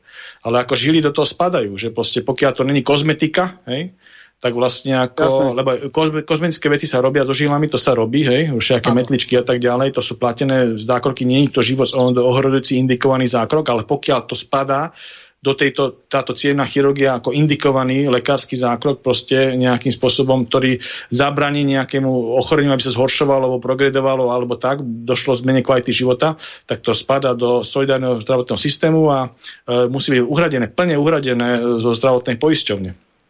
Len ako to Jasne. vlastne vynútiť, keď e, títo lekári v podstate vieme, aký je stav, lekárov je nedostatok a oni si z toho urobili trh nedostatkový a tým pádom máte možnosť. Mne napríklad pred nejakým časom e, neprišiel jeden host do relácie z toho dôvodu, že mu hoci hodnosťou generál, tak eh, mu zbabrali operáciu na Slovensku, tak eh, museli ísť do Viedne. Eh, čiže toto je celý ten problém, že raz operujú na inej nohe koleno, potom niekomu vyberú zdravé oko, alebo niekomu o 3 cm operujú úplne inde, ako je ten nádor. Čiže tento celý problém spočíva v tom, že my máme nedostatok kvalitných lekárov a tí, ktorí sú dobrí, tak si da, za to dajú veľmi dobre zaplatiť. Čo s tým? Ešte tam je pot, potom jedna taká dôležitá vec, že to s týmto súvisia troška inak, že proste napríklad máte indikovaný operačný výkon, ktorý spadá na plnú úhradu, že napríklad pani e, má problém s cievami, indikovaný zdravotnícky výkon, pretože má opuchy a proste hrozí tam nejaká trombóza, tromboza alebo embolia a tak ďalej niečo, nie, niečo na zhoršenie toho stavu. A teraz by sa mala operovať do nejakého času. Hej? A vlastne aj v programu vyhlásenie vlády dali taký, taký postulát, že takéto veci sa, sú tzv. checklisty, také čakacie listy hej, pri tých nemocniciach a um, povedali, že upravia legislatívu tak, že vlastne uh, ten checklist pre každú diagnozu bude nejaký daný, napríklad onkológia, hej, aby som bol adresný, ako tam oni napísali, že máte nejakú diagnostiku onkologickú vec a tá musí byť operačne riešená, to znamená vyoperovania ten nádor v nejakom časovom horizonte, dajme tomu do 14 dní, hej, lebo to neznesne odklad. Hej. A keď sa nenájde operačné miesto do 14 dní v Slovenskej republike, tak môžete si ísť tú operáciu urobiť do Rakúska. Hej? A poisťovňa bude povinná to uhradiť. A treba povedať, že v Rakúsku, dajme tomu, ten zákrok by stál 5 krát toľko ako u nás. Hej? A takže oni tlačia vlastne a chcú takýmto spôsobom cez tú legislatívu, ale ešte to neplatí, chcú to nejako, hm, samozrejme s nejakým odkladným účinkom, myslím, o dva roky to bude platiť až. Hej? Ale, ale to tiež spôsobí to, že vlastne momentálne nikto nemá záujem vám pomôcť, viete, v tom systéme, lebo aj poistíme to jedno, tak dobre, do 14 dní, malo sa to zoperovať, ale nemali sme kapacitu, je mi to jedno a tak ďalej. A teraz ten legislatívny postup v tom zákone by bol robiť, nie, ne, nebude ti to jedno, proste ako náhle ty neurobiš e, túto operáciu za 10 000 eur v Slovenskej republike, tak proste ten pacient po 14 dní môže ísť po 14 dňoch od indikácie ísť do toho Rakúska a tam sa tá operácia urobí za 50 tisíc eur a ty ako poisťovňa mu to musíš uhradiť bez reptania. Hej? No. Takže ako takýmto spôsobom sú to také ako veci, že do budúcna pro future, ale majú to program vyhlásenie vlády a je to dobrá vec, ale je to taká vec, že my nemáme na to ten systém uspôsobený, lebo takéto postuláty, keď dáte do legislatívy, tak musíte mať urobené tie základné veci, ak sme povedali, ten korpus zdravotnej starostlivosti, máte mať nové nemocnice, máte mať tú sieť vybudovanú. A my ju nemáme. My už robíme takéto veci, ako že tú nadstavbu, hej, takéto, takéto damoklové meče tu staviame, ale nemáme urobený ten korpus. A keď tu máme rokovanie vlády, ako to dnešné, kde sa ten korpus má nejakým spôsobom rozhodnúť a musíme investovať do toho, že vlastne je to úplne jasné, budeme koncové nemocnice stavať a tak ďalej, gestii štátu, lebo iné koncové nemáme tu na, a to sú tie najdôležitejšie, tak zrazu cez lobistické všelijaké tieto kruhy finančné a cez ich zastúpenie v politických stranách dojde k tomu, že z toho koláča v podstate, ja neviem, z miliardy 164 miliónov sa odkrojí 400 miliónov do týchto nepodstatných nemocničiek, ktoré majú títo vlastníci finančných skupiny, hej, postov gestiou. A nemáte na to zdôvodnenie odborné. Chcete sa ešte Pane na niečo spýtať, nie, lebo nie. rád by som dal aj priestor Jasné, ja, ja, ja len poviem už len taký záver, len e, dokumentáciu tej pani som nevidel, ale keďže je to človek, ktorý niečo zažil a z tej diskusii mne vyznelo, že to mne pripadalo tak, že OK, nemocnica alebo chirurg alebo chirurgovia by dostali zo Všeobecnej zdravotnej poisťovny zaplatené to, čo sa e, podľa tých tabuliek, alebo ako to nazvať, by dostali, ale e, ona porozumela tak, že tie extra doplatok by išiel prakticky ako, že je tomu danému chirurgovi, ktorý s ňou konzultácie mal nejak do vrecka. A to vidím ako najväčší problém, hej? Že, že ak už takto ďaleko dochádza, lebo ona, e, ja som jej hovoril, vy sa dožadujete normálne potom riadne fakturácie, dokladu a tak ďalej. Hej, že, že ste takéto peniaze zaplatili, lebo ak by to potom išlo na kontrolu pre dozor nad zdravotnou liečbou, hej, tak vy nemáte žiaden doklad. Takže to je môj záver. A to je ten problém korupcie, čo sa týka nemocnice. Ďakujem pekne, alebo zdravotného systému. Do počutia. Pekný večer. No, ja neviem, poviem, pán... takto e, dokončite, lebo ešte máme tu jednu ukážku a tá je 5,5 e, minútová, aby Áno, nám to vyšlo ja len, komentovať. Ja len dokončím pánovi poslucháčovi, že pokiaľ by sa to jednalo, že niečo mimo, mimo dokladu, tak to je jednoznačne korupcia, tam není o čom jednať sa. Hej, to proste, toto celé, čo sme tu hovorili, je proste zbytočné, to je vec pre orgány činné trestnom konaní. Hej.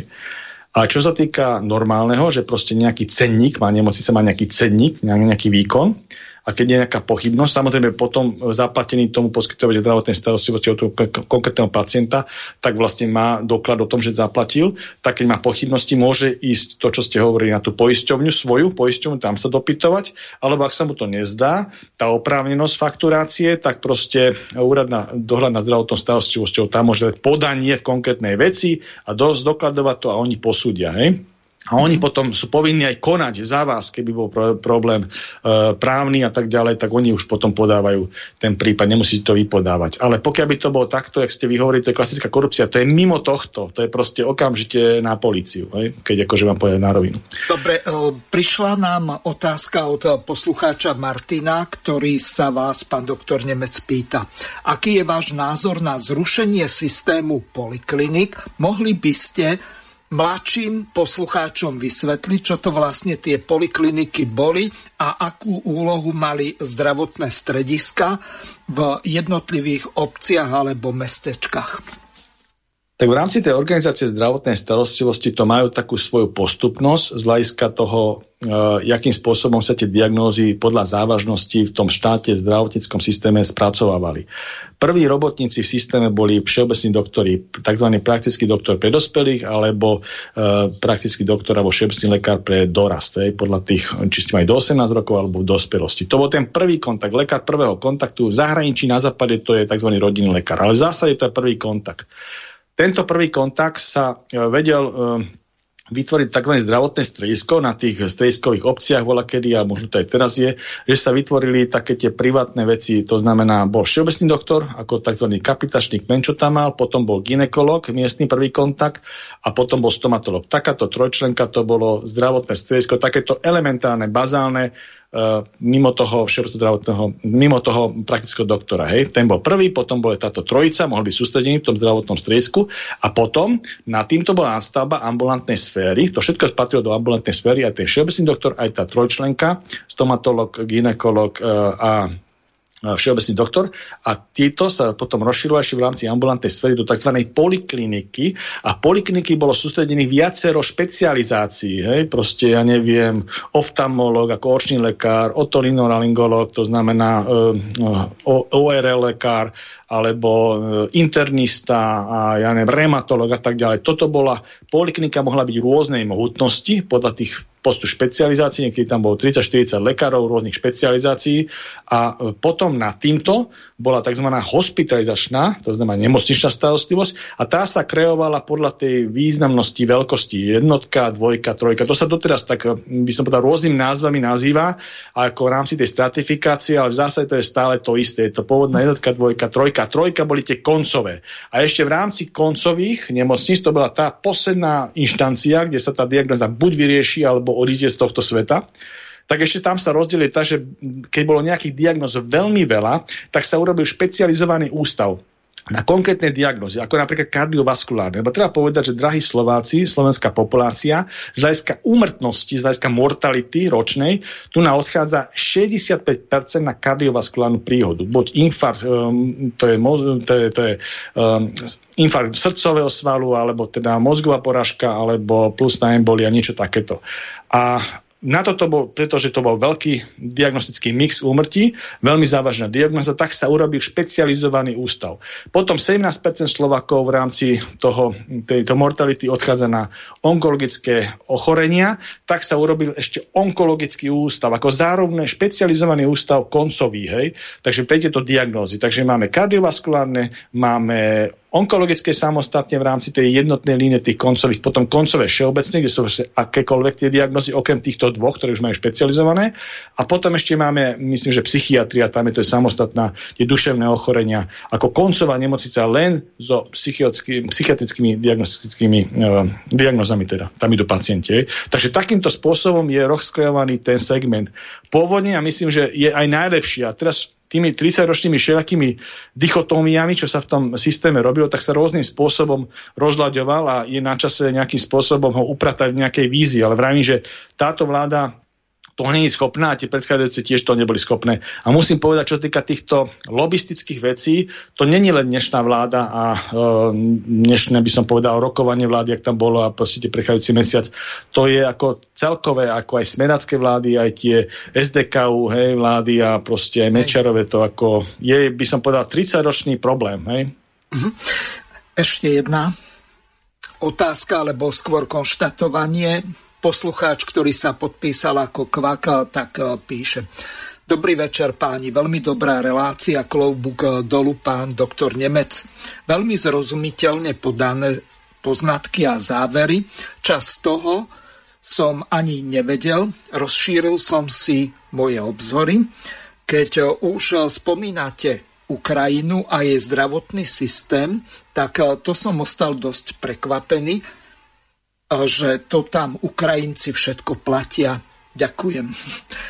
No, čiže... Áno, to je taký systém ako v Spojených štátoch. To je taká zaujímavosť európska, že vlastne Ukrajinci majú systém v Spojených štátoch, kde nemáte povinné zdravotné poistenie, ani nemáte povinnosť mať nejaké povinné zdravotné poistenie. Takže oni majú buď doplnkovú zdravotnú poistenú komerčnú, je to na nich, či si to budú platiť, alebo všetko kešujú. Všetko kešujú vrátane operačných výkonov, všetko. Uh-huh. Takže oni majú aj problém s týmito číslami, všaké tie mortality, všaké tie ochorenia, proste Ukrajina má veľmi zlý zdravotnícky stav. Aj zdravotný stav ako taký, aj z hľadiska chorobnosti na tom dozle. Dobre, ideme na tú ukážku. Igor Matovič bol pod eh, dobro, drobnohľadom eh, Kordu. Vieme, že je to nejaký taký pofiderný eh, novinár, bývalý osvetľovač alebo všeličo možné a alkoholik, ale v tomto by sme mali debatu, tak zrejme sa nemýlil. Je to na názore našich poslucháčov, že či je to pravda alebo nie. Našim dnešným hostom je novinár Eugen Korda. Dobrý deň, vítajte. Dobrý deň. Vy keď ste boli v tom 2012 na jeho kandidátke, mali ste kandidovať z miesta číslo 6. Aha. To znamená, boli ste tam a on niektorých predstaviteľov z tej vašej skupiny posielal vtedy na detektor lži čo sa teda im nepáčilo a čo sa teda aj vám nepáčilo, tak ste teda povedali, uh, že tam nebudete a on na to vtedy povedal, že tá kandidátka, že sa očistila. No, však to je Igor Matovič. Očistila sa, to má pravdu. Odišli odtiaľ, nechce medzi nich radiť seba, ale slušní ľudia. A zostali tam takí, nehovorím, že neslušní, však aj, ta, aj medzi tými, čo tam zostali, boli dobrí ľudia, ale väčšinou takí, ktorí vlastne viete o nich, kto to bol, dnes neviete. To ne, nič neznamenali, áno. Tak to je Igor Matovič proste. Klamár, podvodník, hoštapler a a v týchto posledných dňoch ešte aj človek, ktorý rozoštváva to Slovensko. Rozumiem tomuto vášmu názoru, len otázka je, či niektoré aspoň z týchto vlastností neboli známe už predtým, už napríklad keď pôsobil uh, pod záštitou teda SAS v parlamente, uh, či už tieto vlastnosti neboli viditeľné, či ste to už nemohli nejakým spôsobom predvídať? Mohol by som odpovedať, že nemohol, ale áno, on bol taký divný patrón, ale vtedy sa on ešte až takto neprofiloval verejne. On skôr taký šašov prípadal, čo je. Však vy viete, ako ja som sa tam dostal? Nie. No, tak mne sa už nechcelo byť novinárom. Už, som, už ma to nebavilo, áno. A mal som iného kamaráta, bývalého novinára, s ktorým som sedel v krčme a sme sa o tom bavili a on hovorí, že počujem, Matovič zakladá svoju stranu, teda hnutie. To bol pán Mojžiš? Nie, nie, nie, Mojžiš, ne. nie. On mal byť li, ten on bol líder, líder. No, áno, on napriek tomu, že odišiel, získal 10 tisíc preferenčných hlasov. No. A a tento kamarát mi hovoril, že však choď tam, hovorím, čo si prostý, jak Matovičovi, že, že ja za ním po... A že ne, že on pozná človeka, ktorý má Matoviča pod palcom a že on mu to povie a že on to... A hovorím, ale ja tak nebudem môcť byť novinár, keď tam pôjdem a keď sa to nepodarí. Neboj sa, to sa podarí, máme prieskumy a, a ten človek ti zabezpečí miesto určite v prvej desiatke. Asi za tri dní mi volal, že príde ten človek, je tu, dojdem tam. No a tam sedel človek z Penty nebudem hovoriť to meno teraz, to nie je dôležité. A hovorím to, vy ste to vybavovali, vy s Penty, mne, on, že jasné, pán Korda, však není problém, však my chceme, aby tu slušní ľudia boli pri moci. No a on, tento človek chodil u Matoviča na všetky tie schôdze, stretnutia, kde sa rozhodovalo o kandidátke, ale bol veľmi taký korektný, to by som mu zaskrivdil. To nebol žiadny mesiar, ktorý hovoril, že toto to, to musí byť. No a keď sme sa, e, keď bolo prvé stretnutie všetkých kandidátov, to sa udialo v Lúčkach, v Kúpeloch, tak tam, tak tam nebol tento... Penťak. Tento Penťak, a skôr som povedal jeho priezvisko. A ja hovorím, pán Matovič, a prečo tu není? Pán viete, to by nebolo dobre, keby sa to ľudia dozvedeli, že s Pentom my tu paktujeme. No, tak to bol Matovič. No a potom, že potom chceli ísť na detektor lži. Kvôli kauze Gorila. Áno, no, no, že, no tak to Čiže je Matovič. No, no tak, tak toto, keď sme videli, že on prišiel na, e, s, tou, s, tou, e, s tým detektorom lži, takže v jeden deň došiel a povedal, že všetci pôjdu, všetkých 150 kandidátov pôjde a hovorím, a čo ste sa zbláznili, to sa nedá ani stihnúť, ani peniaze. A hovorím ešte okrem toho, čo sa budete pýtať? No, či niekto krádol, hovorím, tak, tak to nefunguje na tom detektore. Tak potom asi o deň alebo o dva došiel, že tak pôjde prvá dvaciatka. A ja hovorím, pán Matovič, ja na žiadny detektor nebudem chodiť. Ja kľudne odídem v pohode, v tichosti. A čo sa bojíte? Hovorím, nebojím sa, ale mne to je smiešné. Potom došiel, že teda nie je prvá dvaciatka, ale že všetci šéfovia strán. strán. A to, ja už, to už mňa sa netýkalo. No a samozrejme, Pálko so Zajacom ho poslali niekde, áno, a povedali mi, že tak to ne, no. Tak my sme odišli a Matovič si zavolal z Veľkej Británie jedno hochštaplera, ktorého v Británii kráľovská spoločnosť, ktorá sa zaoberá týmito detektormi lži, žalovala za podvody v nejakej televíznej relácii, kde on vyhodnocoval, či nejaká baba povedala pravdu o milencoch, alebo nepovedala. To si sem zavolal, Dobre mu zaplatil, Matovič si nechal nejaké drotiky pripnúť a on povedal, že Matovič je právnohravný. No tak to bol celý náš príbeh.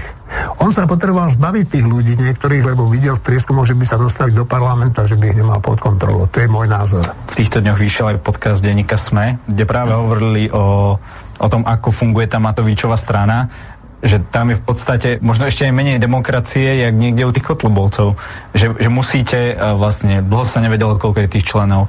On potom musí, uh, aby ho niekto odvolal, tak musí prísť na snem nadpolovičná väčšina všetkých členov. Hej, si jasne, zoberte, keď mal 10 tisíc členov strana, tak 5 tisíc tam musí byť a dve tretiny ho musia. Čiže on uh, v tomto asi kalkuloval úplne od začiatku, že kto by ho mohol a, a nemusel ohroziť. No tak on aj ten web má pod kontrolou, myslím, jeho žena, peniaze má pod kontrolou on. Vlastne sú, ten názov. Názov má pod kontrolou, kto sú členovia, nikto nevie, nikto to nevie, áno. Takže on to má chlapec dobre vymyslené. Ja si myslím ale, že ako sa hovorí, príde raz na psa mráz. Čím skôr by začalo prituhovať, tým by bolo lepšie, pretože on, on pokiaľ bol v opozícii, tak to bol len taký človek, ktorý, ale mnoho vecí urobil dobrých, však to by som mu krivdil. Ale, ale nerozhodoval o osudoch tejto krajiny. O tom rozhodoval vtedy Fico. A teraz rozhoduje on. A rozhoduje zle a škodí tejto krajine. Preto by bolo dobre, keby nejakým spôsobom skončil. Čiže ten záver Kordov je naprosto jasný, o čo sa mu vlastne jedná. Mikulec a Lipšic by ho mali zobrať na ten detektor lži, či naozaj klamal ten Korda. Čo vy na to? no, zhrňme si to asi takto, že uh, jedna ukážka bola Cyprus, kde vlastne, takto ešte podľa chronológie, toto bolo prvá ukážka z hľadiska časového, časovej chronológie. Pretože títo páni, pán Korda a s tou svojou týždňovou zostavou, čo tam sa vyjadrujú na tom mediálnom, mediálnom uh, dome pána Hríba, tak vlastne uh, sa myslím, že na tú kandidátku Olana chceli dostať nieký roku 2010, alebo tak sa mi nejako zdá, keď sa mýlim, ospravedlňujem sa. A to bolo v roku 2010. To znamená, dozvedeli sme sa od pána Kordu, že bol tam nejaký človek z Penty a manažoval tie veci a tak ďalej. Hej. Potom došlo vlastne 2020 video. E, no, moment, ukážka, takto, to bol to, jedna to bol... veľmi dôležitá vec. Matovič v roku 2010 išiel len so štyrmi ľuďmi, to znamená Vyskupič, Jurinova a Fecko a plus on. On vtedy ani občianske združenie nebal, to bol taký štapler a dobre, vydával dobre, sa. Neviem presne, v ktorom roku to bola, kedy mali títo ľudia ísť na tú kandidátku. Dajme tomu 12, nech sa nechytáme za ten, za ten... Áno, dobre, ale je to jedno, ani podstate... stranu nemal išiel áno, na Sulíkovej. Ale, áno, ale stalo sa to, čiže stalo sa to, je to relevantné a pán Korda o tom rozprával takýmto spôsobom, ako rozpráva, hej, že tam tá ingerencia tej penty bola áno. a tak ďalej. Hej. Potom bolo video z roku 2020, predvoľnej kampane, kde vlastne na Cypre rozpráva pán Matovič, čo rozprával. Veľmi ostro sa vyhľadňoval proti e, akcii penty a tak ďalej. Hej, a bol tam aj pán Heger a pán Krajčí za ním. Hej. Bolo to veľmi silné video a tak ďalej. A potom bola posledná ukážka z hľadiska chronológie časovej osy a to bola vlastne, ja neviem, možno pred týždňa, kde vlastne prevzali teda rezort zdravotníctva, riadia ho, má tam už druhého ministra, jeho nominanta, hnutia Olano.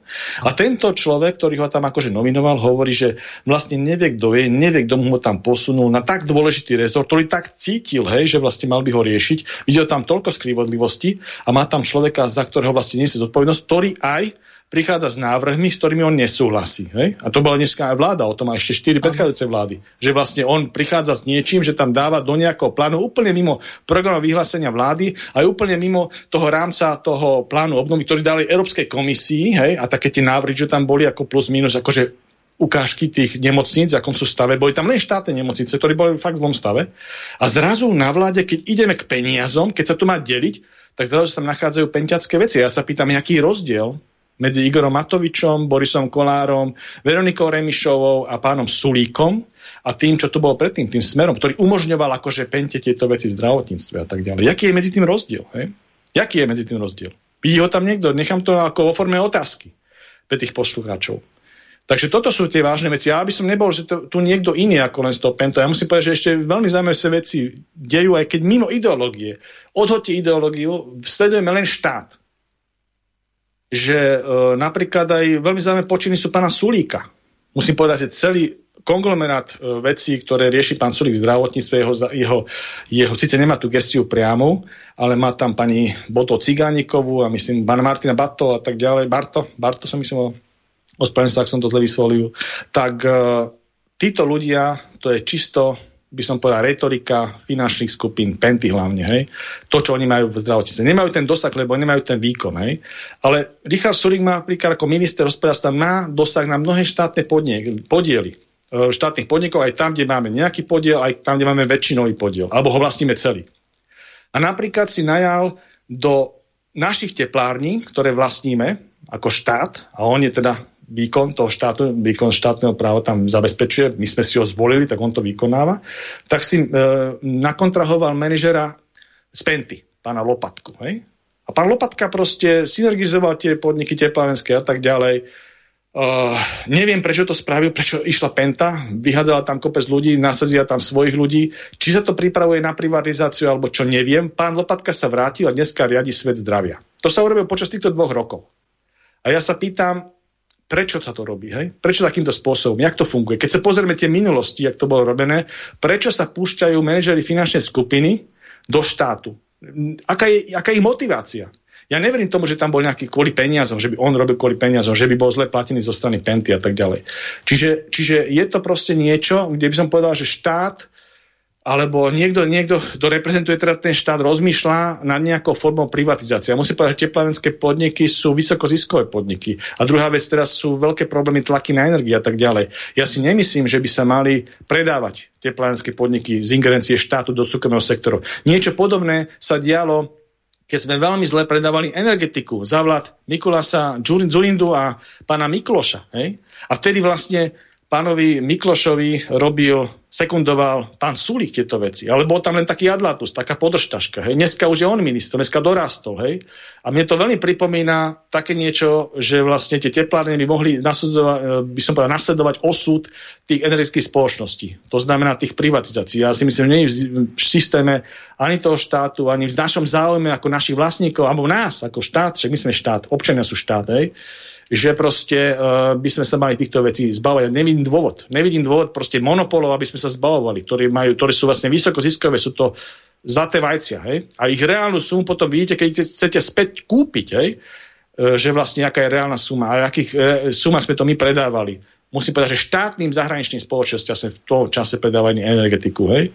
A teraz sa hovorí, že proste aj tieto teplárne by mohli mať takýto, by som povedal, osud, že takáto premisa tam je. Potom na druhej Sulíka. strane, aký bude to dopad mať e, na tých e, odberateľov e, tých, toho tepla, alebo teplej vody a všetkého ostatného.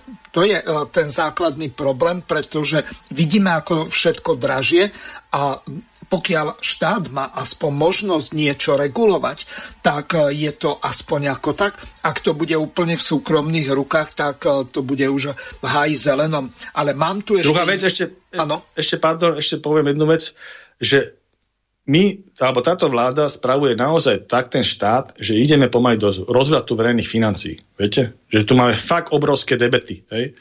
A hmm ja tak rozmýšľam, že či náhodou to není aj zámer v tom zmysle, že potom by sme povedali, však chceme tu niečo, musíme odpredať niečo, lebo aby sme vylepšili ten, ten vládny dlh a tak ďalej, čo sme spravili, hej. Že proste dalo by sa to aj takouto optikou na to pozerať. Uh-huh. Že vlastne nájdeme zdôvodenie na tú privatizáciu, hej? ktorú uh-huh. normálne by sme nepotrebovali, keby sme lucidne vlád, ten štát riadili. Ale táto štvorkalice ho lucidne ekonomicky nevládne. Je to proste čistá katastrofa. Hej? Čistá katastrofa. Jasné. Posledných 20 sekúnd ukážka Igora Matoviča v náväznosti na 1,6 miliardy na švedské transportéry obrnené. Precitol som z toho, že USA sú garantom bezpečnosti a záruky medzinárodnej stability. Podľa môjho názoru USA sú dnes eh, chaos svetovej politiky a nie jej majakom. Uvedomujem si, že toto je zásadný rozdiel voči tomu, s čím ma ľudia do parlamentu volili. O, takže dosadil toho Legvarského tam Naď a Naď robí teraz obchody v obrane, alebo ako? Váš názor. Ja ešte jednu vec by som chcel ano to dobre, nechcem sa k tej obrane Pol druhá minútky máme už. Áno, pol druhá minútky. Ja by som chcel ešte jednu vec povedať do zásadnú ohľadom rozhodnutia Najvyššieho súdu v Spojených štátoch, lebo toto ešte medzi konzervatívcami dosť rezonovalo. Áno. Aj som videl nejaké tie neomarxistické médiá sa toho chytili samozrejme čisto propagandisticky to spracovať tú tému. Musím povedať, že Najvyšší súd Spojených štátov zrušil federálne právo na potrat. To nič viac a nič menej neznamená iba to, že každý z 50 únijných federálnych štátov si môže urobiť úplne samostatnú legislatívu v tejto veci. Hej? To znamená, že buď teda modré štáty, čo v, v americkej predikcii spravujú demokrati, ale keď nie všetko progresivistickí guvernéri sú, a republikánske tie červené štáty v Spojených štátoch zase môžu urobiť svoju konzervatívnu hej, uh, legislatívu v tom danom štáte. Nič viac, nič menej sa tým nemení. Jedine, čo sa prelomilo, je, že vlastne s čím tí neomarxisti, hlavne tí progresívni neomarxisti a tá militantná radikálna lavica, ten, ten, ten, ten dúhový komunista operoval, bolo to, že vlastne ako uh, máte právo, máte právo na potrat, nemôžeme o tom nejakým spôsobom diskutovať, že niečo zmenia tak ďalej. Je tam to federálne právo, hej. Toto prelomil, toto prelomil uh, najvyšší súd Spojených štátov. To znamená, je to na tých jednotlivých štátoch, ktoré tú úniu tvoria a na základe ich politickej diskusie v tých daných orgánoch, tých ich parlamentoch regionálnych, aby si to spracovali a aby sa nejakým spôsobom k tej téme postavili. Hej? Čiže toto sa rozhodlo. Nič viacej, nič menej. A to, že tie štáty pôjdu rôznym spôsobom, ako napríklad Texas, kde dajme tomu tie interrupcie bude výrazne obmedzovať ako právo na život, hej? ako hodnotovú otázku, a možno niektoré štáty ako New York, ktorý proste povoluje potrat až do, do pôrodu fakticky, hej? čo je úplne že mimo náš pochop, ale takéto tam funguje, tak sa môže stať tých Spojených štátov, že budú takéto animosity. Ale nič viac, nič menej. Ďakujem vám veľmi pekne, viac času nám už nezostalo. Teším sa o 4 týždne na ďalšiu reláciu v politické rozhovory s doktorom Pavlom Nemcom. Prajem vám príjemné počúvanie ďalších relácií Slobodného vysielača. Do počutia. Vysielací čas dnešnej relácie veľmi rýchlo uplynul, tak sa s vami zo štúdia Banska Bystrica Juh lúči moderátor a zúkar Miroslav Hazucha, ktorý vás touto reláciou sprevádzal. Vážené poslucháčky a poslucháči, budeme veľmi radi, ak nám zachováte nielen priazeň, ale ak nám aj napíšete vaše podnety a návrhy na zlepšenie relácie, lebo bez spätnej väzby nebudeme vedieť relácie zlepšovať. Za čo vám vopred veľmi pekne ďakujem. Do počutia. Táto relácia vznikla za podpory dobrovoľných príspevkov našich poslucháčov. Ty, ty sa k ním môžeš pridať. Viac informácií nájdeš na www.slobodnyvysielac.sk Ďakujeme.